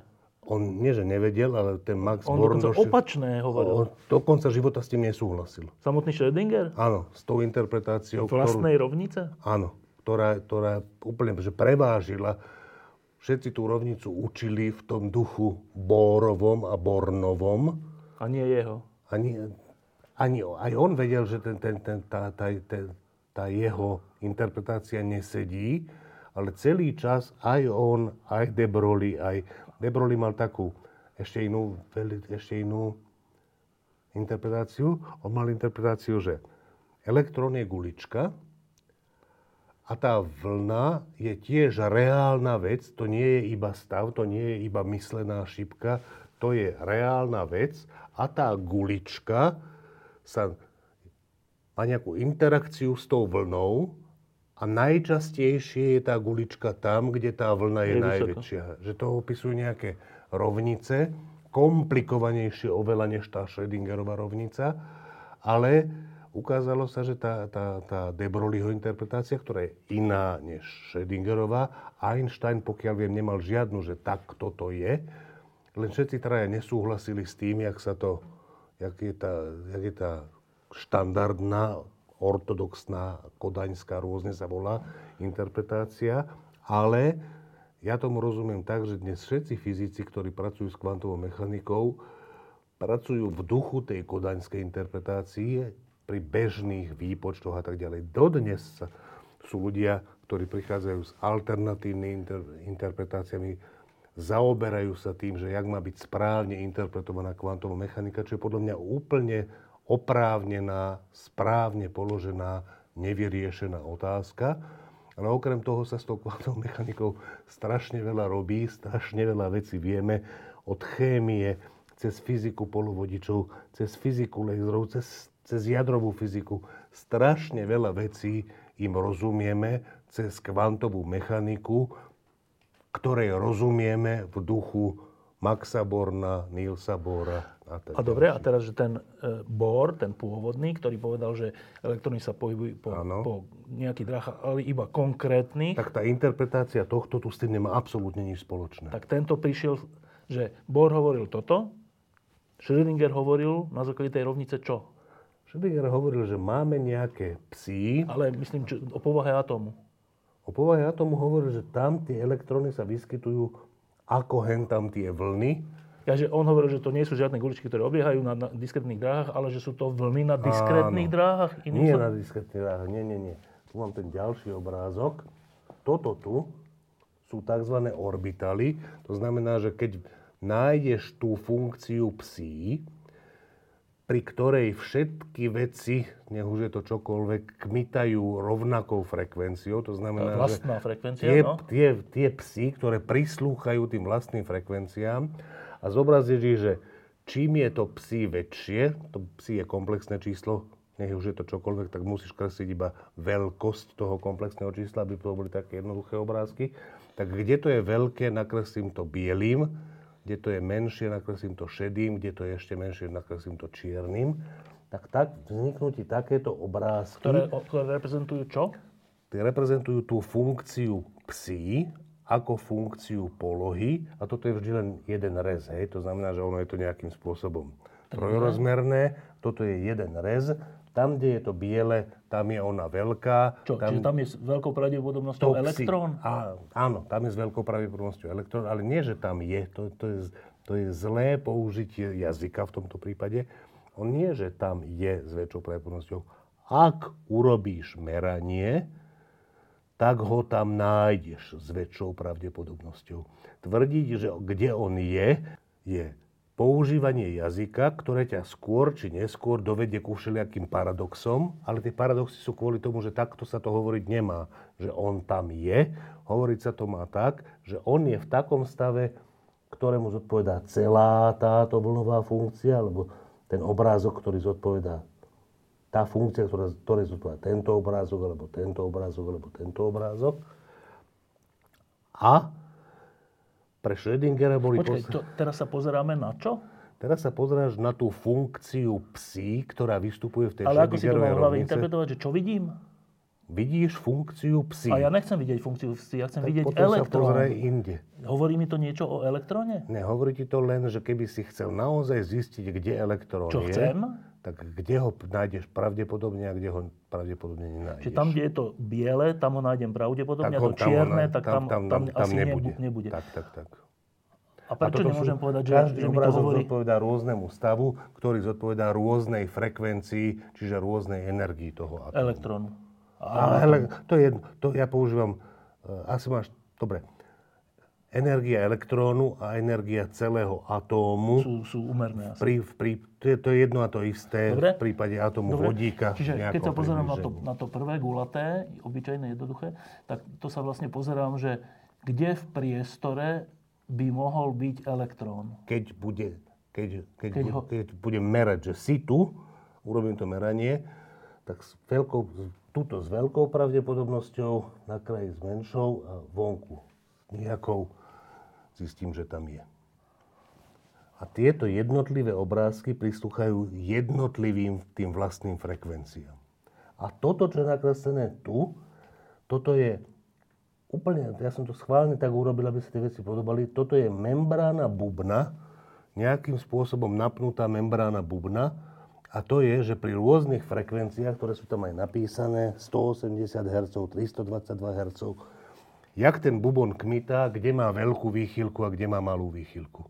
Dobre, a? Čiže aj tu, aj tu sú dôležité, veľmi dôležité tie vlastné frekvencie, lebo na, tako, na takej frekvencii ten bubon počuješ, na tak, takú energiu ten atóm má a keď sa dostane na inú energiu, tak taký fotón s takou energiou vyžiari a s takou farbou. A to, čo tu je nakreslené, je v podstate menej dôležitá vec. Ty keď máš bubon, ktorý znie, väčšina bubnov neznie na peknom tóne, tympány znejú na dobrom tóne, lebo tam nejde len o tú membránu, ale aj ten vzduch uzavretý v tom kotli. Každopádne, to, čo ťa zaujíma, je ako znie ten bubon v prvom, Efekt, v prvom no. rade, v prvom rade. Nie je to, kde má veľkú výchylku kde má malú výchylku, to, to kmitanie, pokiaľ je to komplikované kmitanie, pokiaľ je celý bubon hore, celý bubon, celá membrána hore, celá dole. Tu aj tu máš obrázky, ktoré ti hovoria, že jak to vyzerá, čo ale nie je tá najpodstatnejšia vec. Tá najpodstatnejšia vec je, že jak to počuješ, respektíve jak to vidíš, keď to tu prechádza z jedného, z jedného na druhý. Dobre, čiže keď chceš vedieť, že aké je psi, tak psi pre atóm vodíka je všelijaké takéto, toto sú rezy.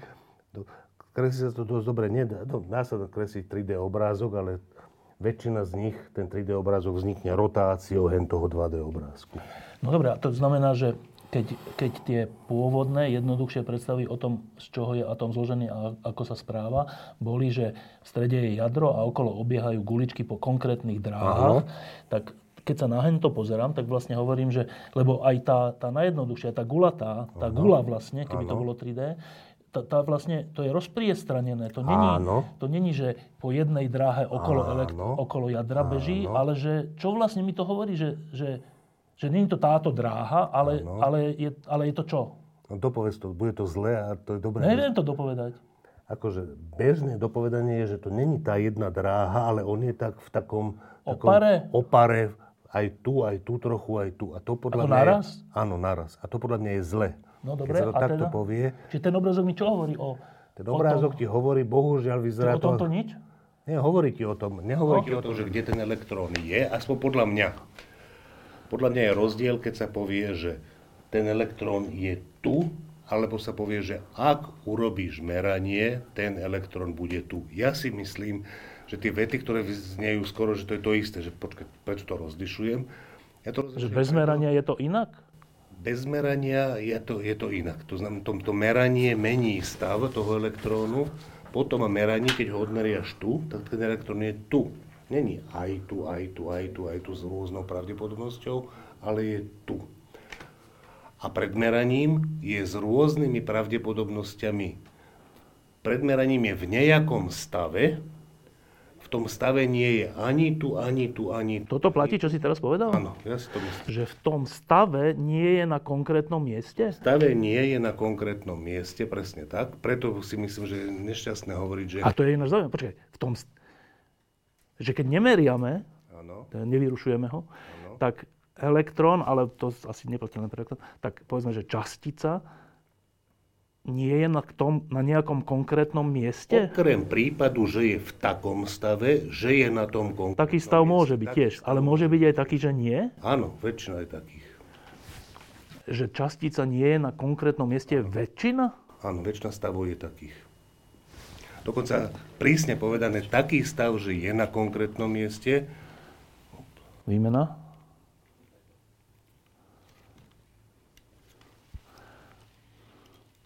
Teraz sa ukázalo, že v pôvodnom mikrofóne je elektrón na nesprávnom mieste. Teraz budeš mať dva mikrofóny a budeš stereo. Môžem? No, čiže, čiže ešte vráť, teda nadviažme, že to sa úplne vspiera zase intuícii, ale to je práve dobré, lebo to, tým má, to znamená, že to asi môže byť aj pravda, že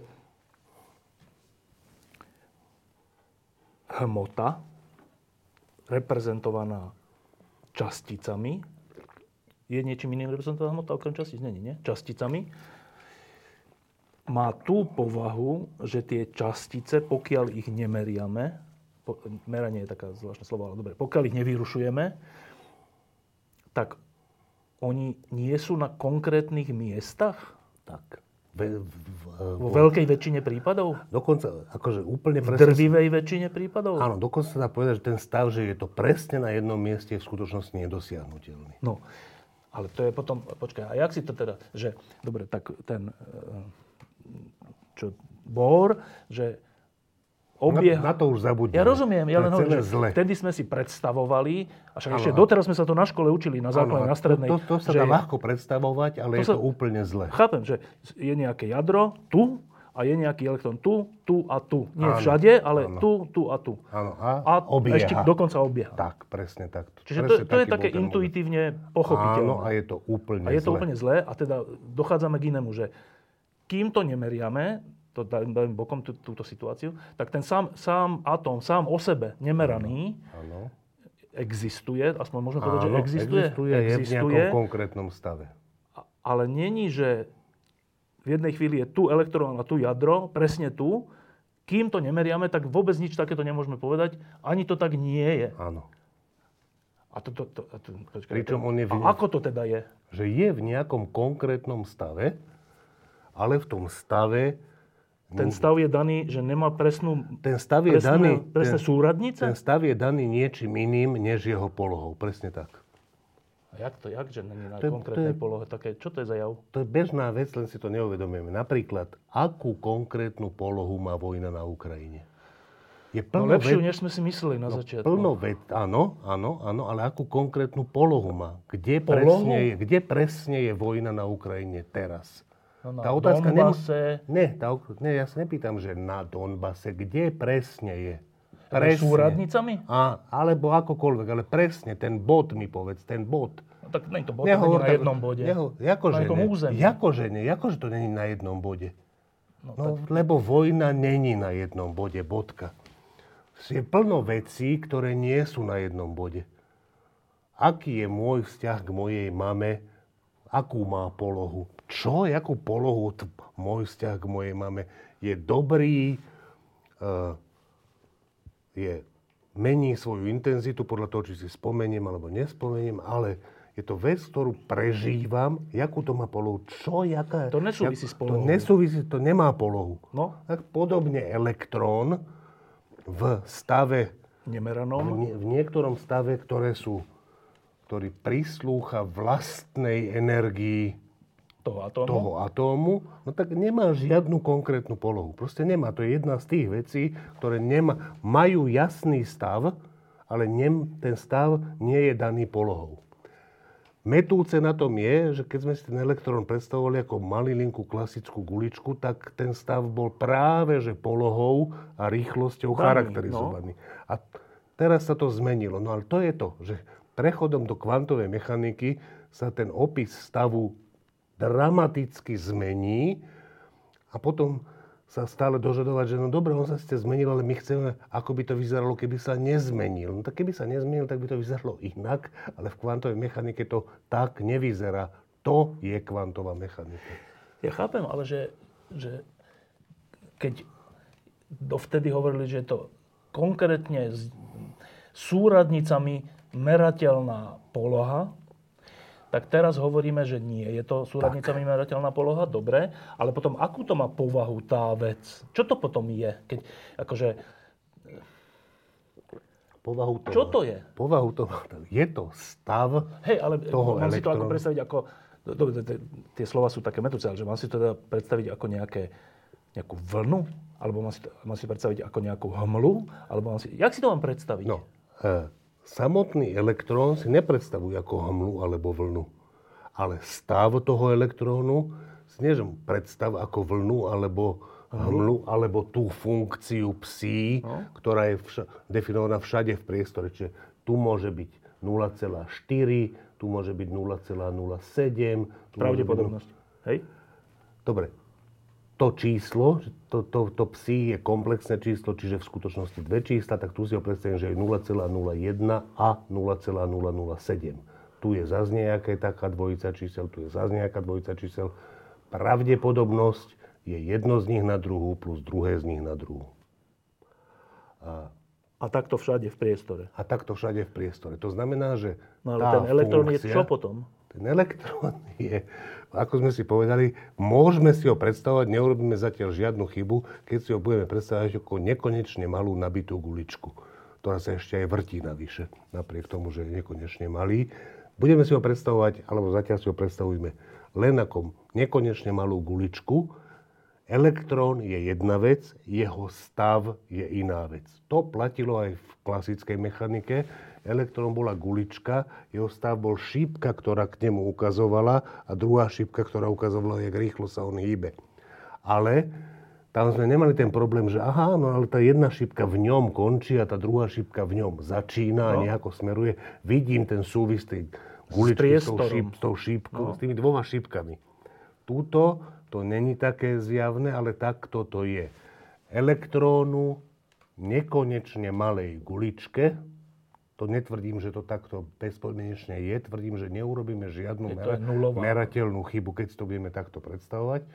Elektrón ako nekonečne malá gulička, jeho stav není reprezentovaný nijako tú s tou guličkou, ale je reprezentovaný funkciou, ktorá je všade v priestore.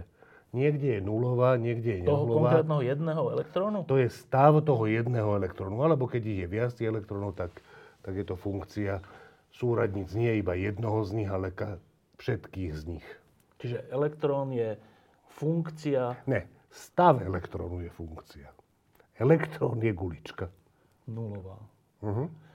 A stav elektrónu je funkcia letiaca Z vesmírom. Nie, stav elektrónu není funkcia letiaca vesmíru. Stav elektrónu je funkcia všade vo vesmíre. Jedna funkcia. Jedna funkcia v celom vesmíre je stav jednoho elektrónu, iná funkcia je stav dvoch elektrónov, iná funkcia je stav troch elektrónov. Ak má zmysel hovoriť o stave jedného elektrónu, dvoch, troch, to je závisí od Dobre, toho. keď je teda vodík, ktorý má jeden elektrón, jeden elektrón a jeden protón a jeden neutrón, tak, tak ne, neutrón, neutrón nemá? Bez neutrónu, áno. Tak, tak, že mám vodík. Tak ten elektrón, Aj ten protón majú nejaký stav, ten stav je opísateľný všelijako. Jedna, teda ten, tak ako ho opisuje Schrödinger v Schrödingerovej rovnici, ten stav je funkcia, ktorá sa mení v priestore a v čase. Ale kým ho nemeriam, tak není na nejakom jednom mieste. Nie, nie, nie, nie. Tá funkcia... Ten nie, elektrón. Ten elektrón, kým, nie, nie. Tá funkcia je nejaká v celom na vesmíre. miestach áno, vesmíru. Tam, takmer nulová a tu vysoká. Presne tam, tak. Je to. S časom sa mení, s časom sa všelijako mení, tak vlnovo. Dobre. A vypovedá stav. ti... Áno, a ten stav ti vypovedá o tom elektróne úplne všetko. Okrem úplne toho, všetko. že kde konkrétne je. Nie. Úplne všetko, čo má zmysel sa pýtať. Čiže nemá zmysel sa pýtať, kde konkrétne Nemá je. zmysel sa pýtať, kde konkrétne je, ale, počkaj, aby to bolo, že ešte, nemá zmysel sa pýtať, kde konkrétne je, ale má perfektný zmysel sa spýtať, a keď z, budem zisťovať, kde konkrétne je, s akou pravdepodobnosťou ho nájdem tu. Na to existuje úplne jasná Áno, to- odpoveď to a súvisí s tou vlnovou funkciou. Je to veľkosť tej vlnovej funkcie na druhu.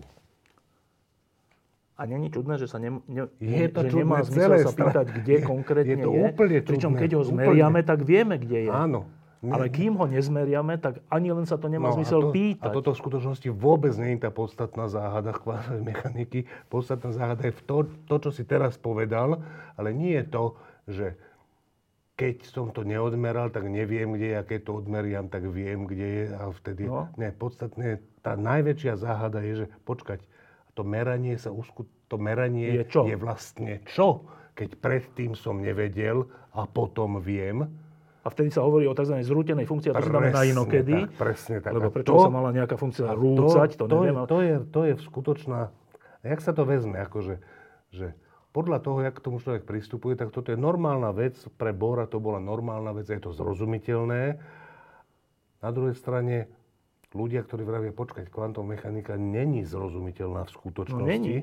tak podľa mňa toto je to miesto nezrozumiteľnosti. Ale znova, tam sa môže, môže niekto iný mať iný názor. Teda, to hlavné miesto nezrozumie, to aj Feynman hovoril, že ten, kto hovorí, že rozumie kvantovej fyzike, tak jej nerozumie.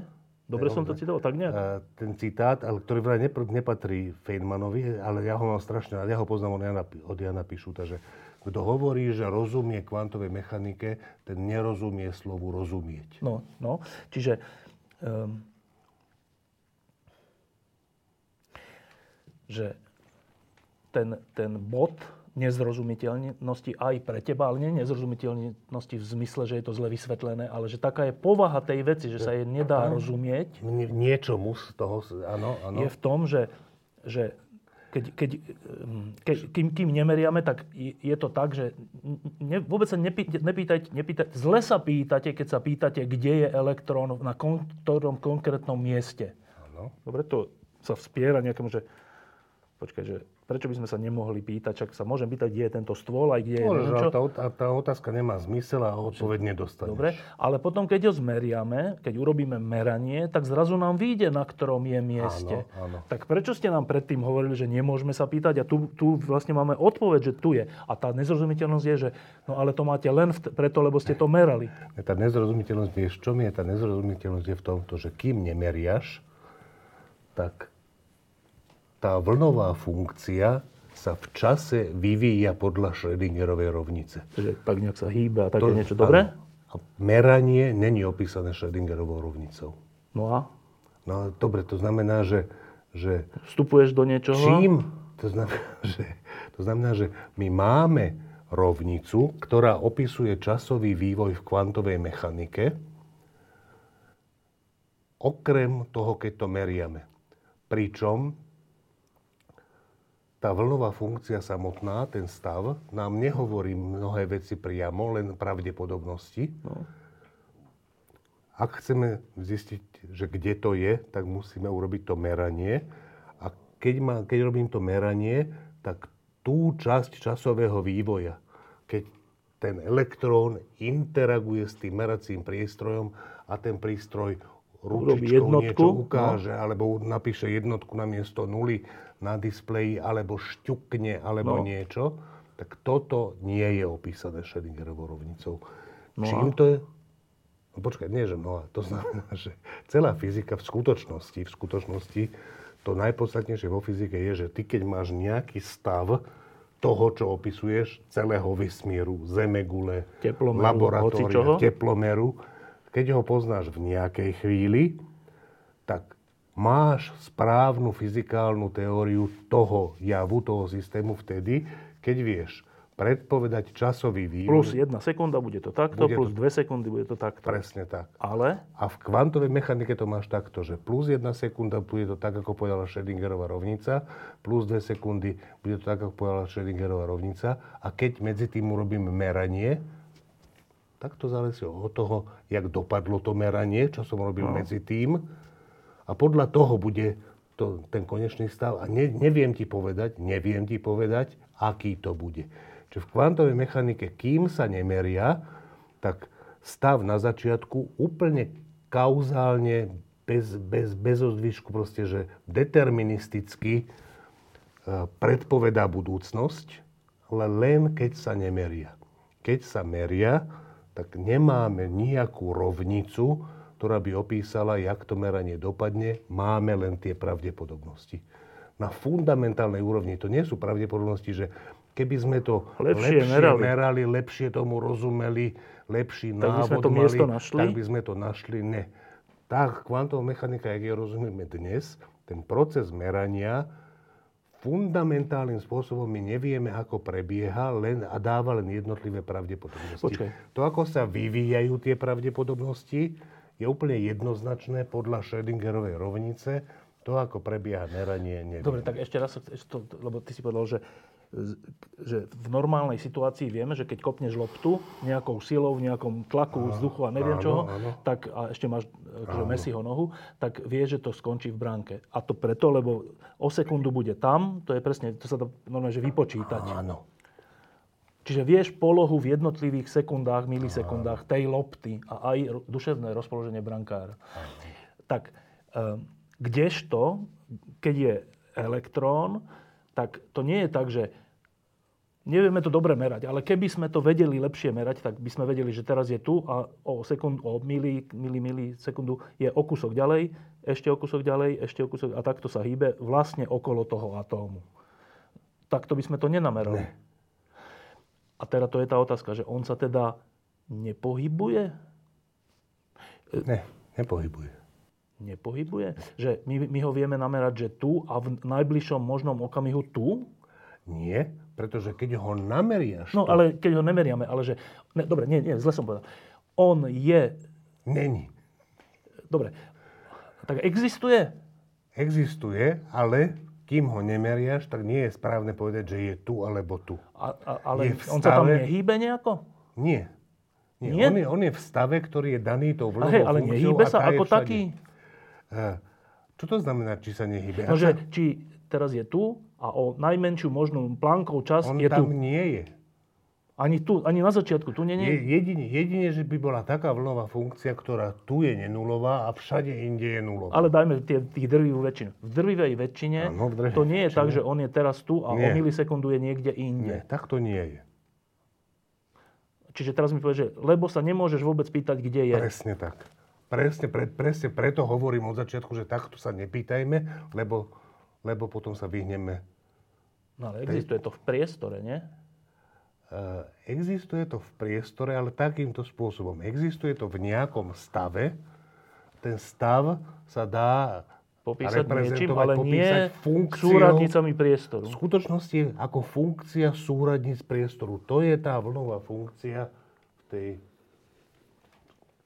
v tej Schrödingerovej rovnici. To psi v tej Schrödingerovej rovnici nenapísal som, že závisí od polohového vektora, od času, aby tam nebolo priveľa znakov, ale to psi, ten trojzubec, závisí od polohy. To znamená, že stav elektrónu je funkciou priestoru všade. Stav je, ale jeho poloha, Jeho poloha je s rôznou pravdepodobnosťou rôzna Ale nie s rôznou pravdepodobnosťou v tom zmysle, keď že- budeš merať. Nie, že ona je, ale takto to je. Stav je daný hentou, hentou funkciou psí. lebo normálne sa človek si to tak predstavuje, že, z nejak, že jasné, že chápeme, že s nejakou pravdepodobnosťou sú aj molekuly v balóne, s nejakou pravdepodobnosťou sú tu a tam a neviem, tá konkrétna molekula, lebo sa to hýbe a odráža tak.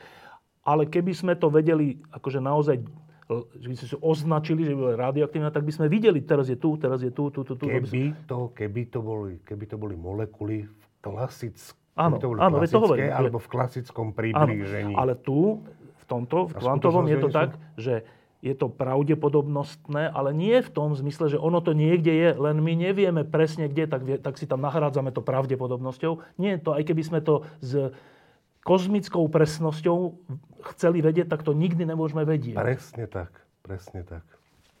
A to je čo za vlastnosť? To sa jak volá, alebo čo to vlastne je? To je to, že, že, to, je to, že stav tých kvantovo-mechanických systémov, to znamená, to, čo vieme predpovedať v budúcnosti, keď to vieme teraz, je, je takejto povahy. Není tej povahy, že kde si a jak rýchlo sa pohybuješ, ale je takýto. V zmysle, že to sa myslí tak, že Pán Boh, ak stvoril Pán Boh tento svet, tak ho stvoril tak, že on sám nevie, lebo to sa nedá vedieť, lebo ten elektrón... To není vec vedenia v tom To není vec vedenia, lebo to nie je. To vôbec, to proste maximálna informácia, ak, ak, ak rozumieme tomu, jak je tento svet stvorený, či už ho stvoril Pán Boh alebo nie, kvantová mechanika tomu rozumie tak, že v tej vlnovej funkcii psi, alebo v tom stave psi, je ukrytá všetka informácia, nie sú. aká len existuje. To znamená, že viac nie je ani Pánu Bohu dostupné. A medzi, tými informá- medzi to, v tej informácii nie je zahrnutá odpoveď na tú otázku, že kde ten elektrón teraz je. Ale je tam zahrnutá pravdepodobnostná odpoveď na otázku, s akou pravdepodobnosťou meral... ho namerám tu, keby som to meral. Tak, Dobre, tak, a teraz ešte keďže hovoríme o Schrödingerovi, tak nemôžeme, to je úplne záber, asi nemôžeme opomenúť tzv. Schrödingerovú mačku, uh-huh. ktorá s týmto, čo hovoríme, súvisí? Úplne. Ako? Schrödingerová mačka je, je Schrödingerovo dotiahnutie jeho vlastného odporu voči tejto interpretácii. Tej, o ktorej teraz hovorí, ako správnej. Áno.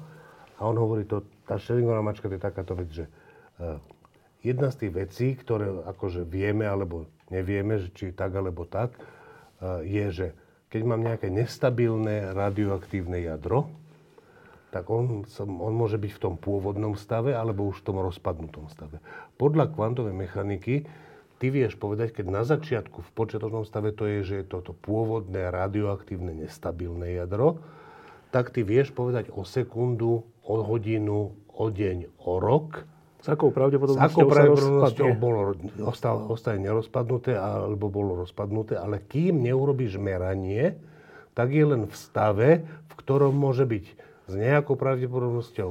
V nejakom stave a v tom stave nie je také alebo také, ale to, ten stav je charakterizovaný tým, že z toho stavu vieš povedať, že keď to urobíš, to meranie, keď sa na neho pozrieš, na, ten, na to jadro, tak bude ešte nerozpadnuté, alebo bude Áno, to len aby sme to, to zjednodušili, že, že to je vlastne to, že máme nejaký atóm alebo nejak, nejakú látku, to je jedno čo, a ona má tú vlastnosť, že raz za čas, povedzme, e, vystrelí elektrón zo seba, povedzme.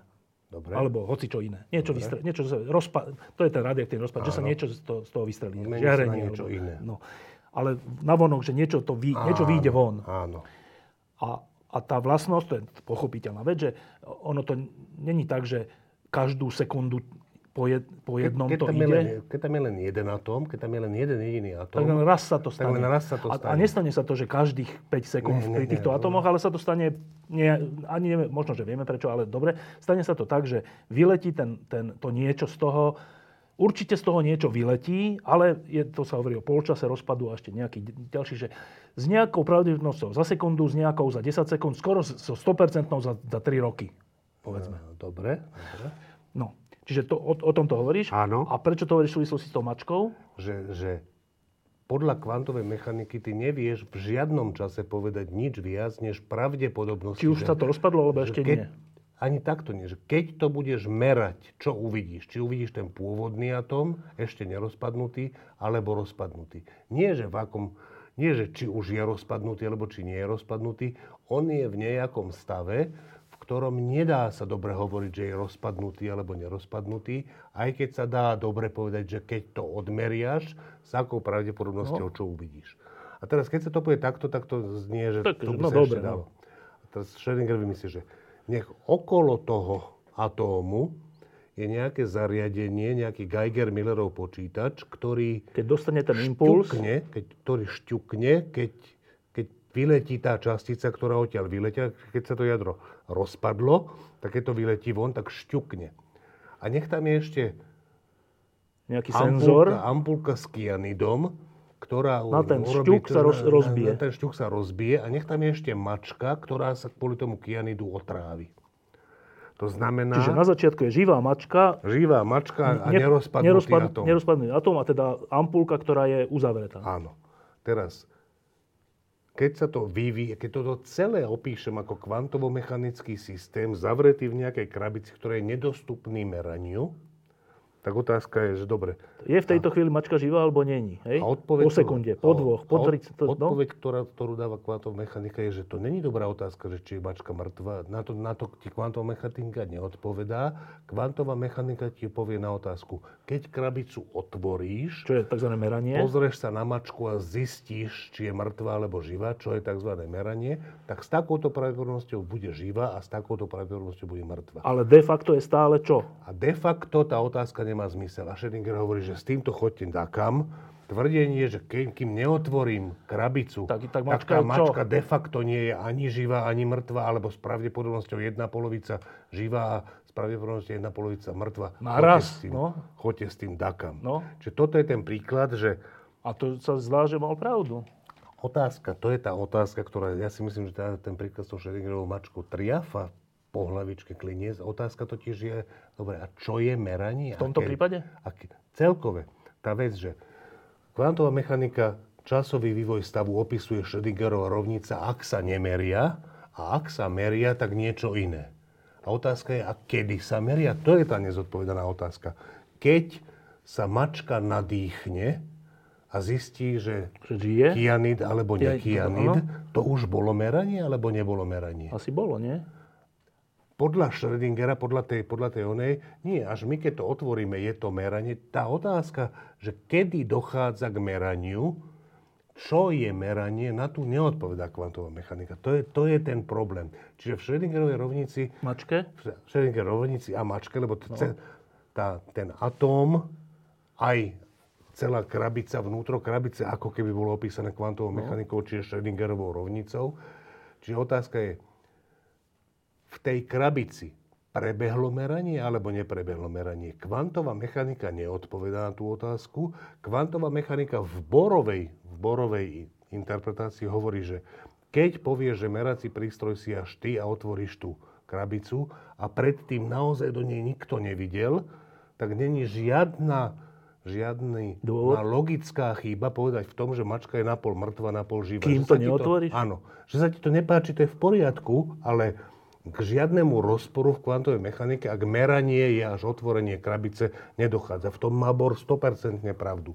Otázka je, že dobre, a nedochádza naozaj? Není to nie, nie nejaká objektívna, objektívne kritérium, že už meranie prebehlo? Meranie, teda nenazvime to meranie, v zmysle, že sa meria, ale nejaký pr- proces. Meranie typu, typu že, že No, nadýchnutie sa mačky není meranie v tom zmysle. Slo- No môže byť, môže byť. No lebo- hej, ale že, dobre, no. Lebo otázka je, že každé meranie vlastne je také, že sa pozrieš na nejakú ručičku alebo na nejaký ciferník.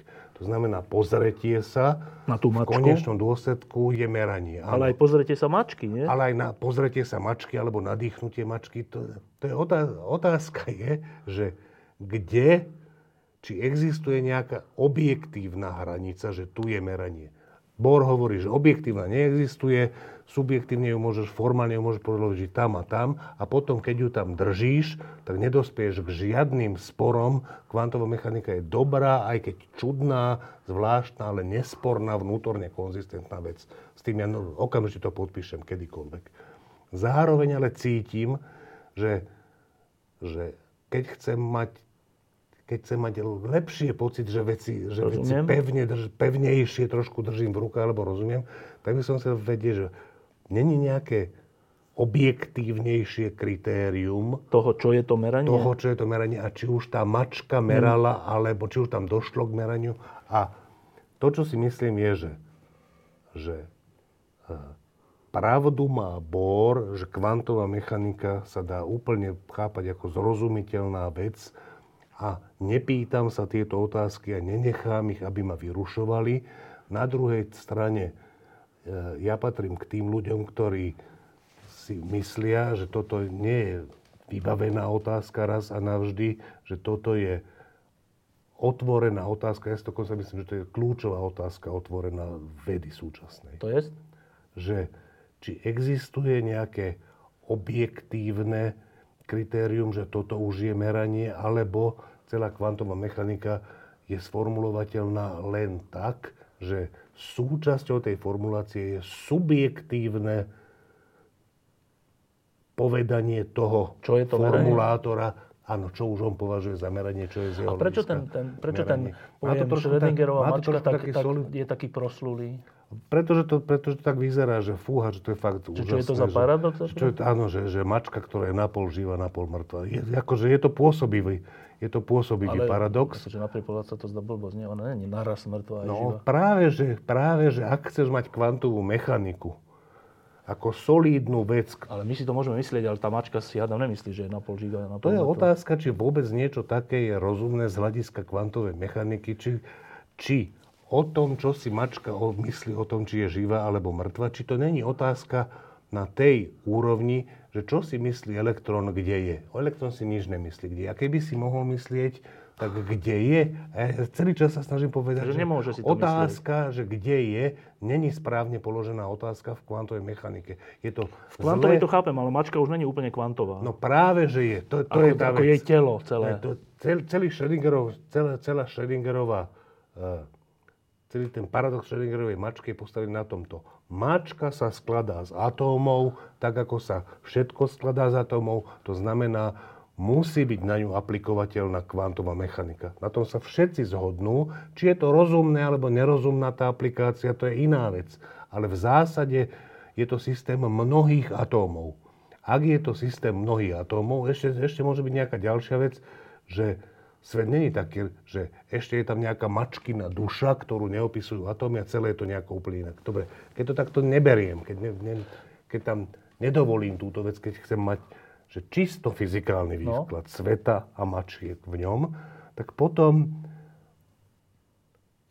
není vidno v kvantovej mechanike nič, nič, absolútne nič, čo by jej bránilo opísať atóm, Geiger-Millerov počítač, ampulku s kianidom a mačku a krabica už je súčasť toho okolia. Dobre, ale to, lebo to sme už tiež pred 15 rokmi preberali, ešte v slovenskej ja som mačke, televízii. Ja som ale nejde o tú mačku, ale že to, lebo to potom vedie do takýchto dôsledkov, že v tom prípade, keď sa teraz takto pozerám, nevidím ťa, tak v tejto chvíli vlastne na poli, na poli tu si a na poli tu nie si a teraz som rozhodol o tom, že tu si.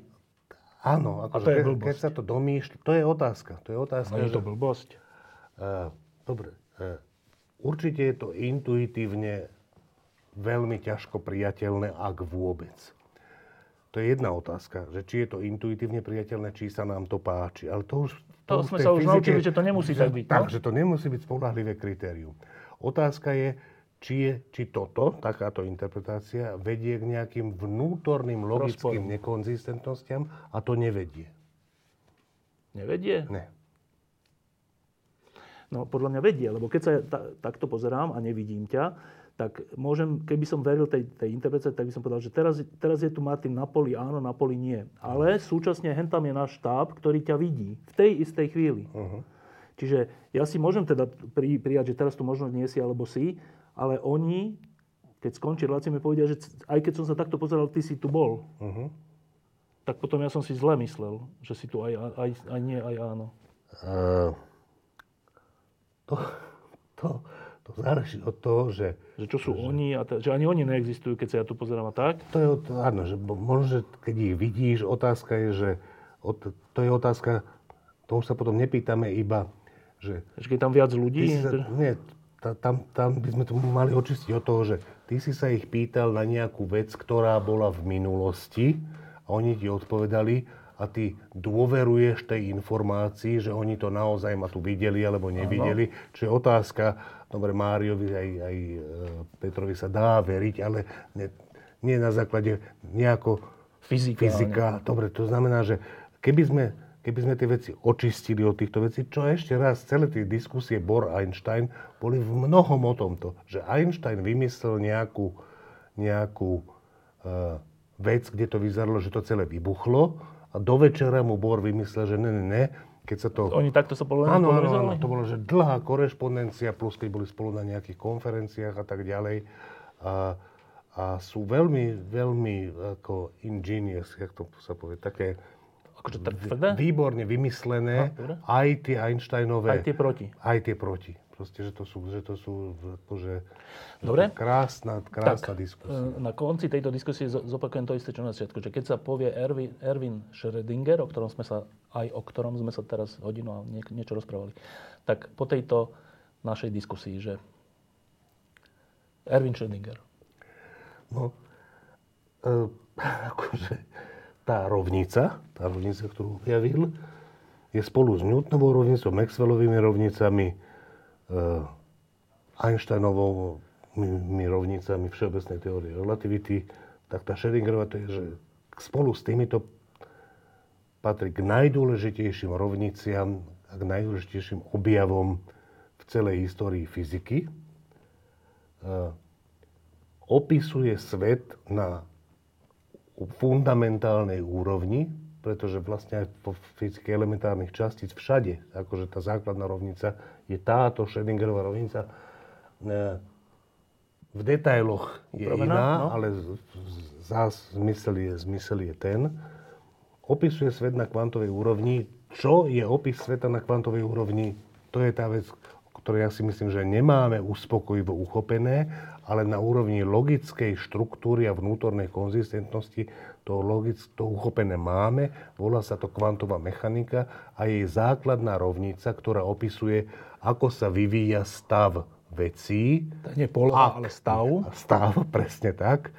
Ak, ak nemeriame, nemeriame, je Schrödingerová rovnica.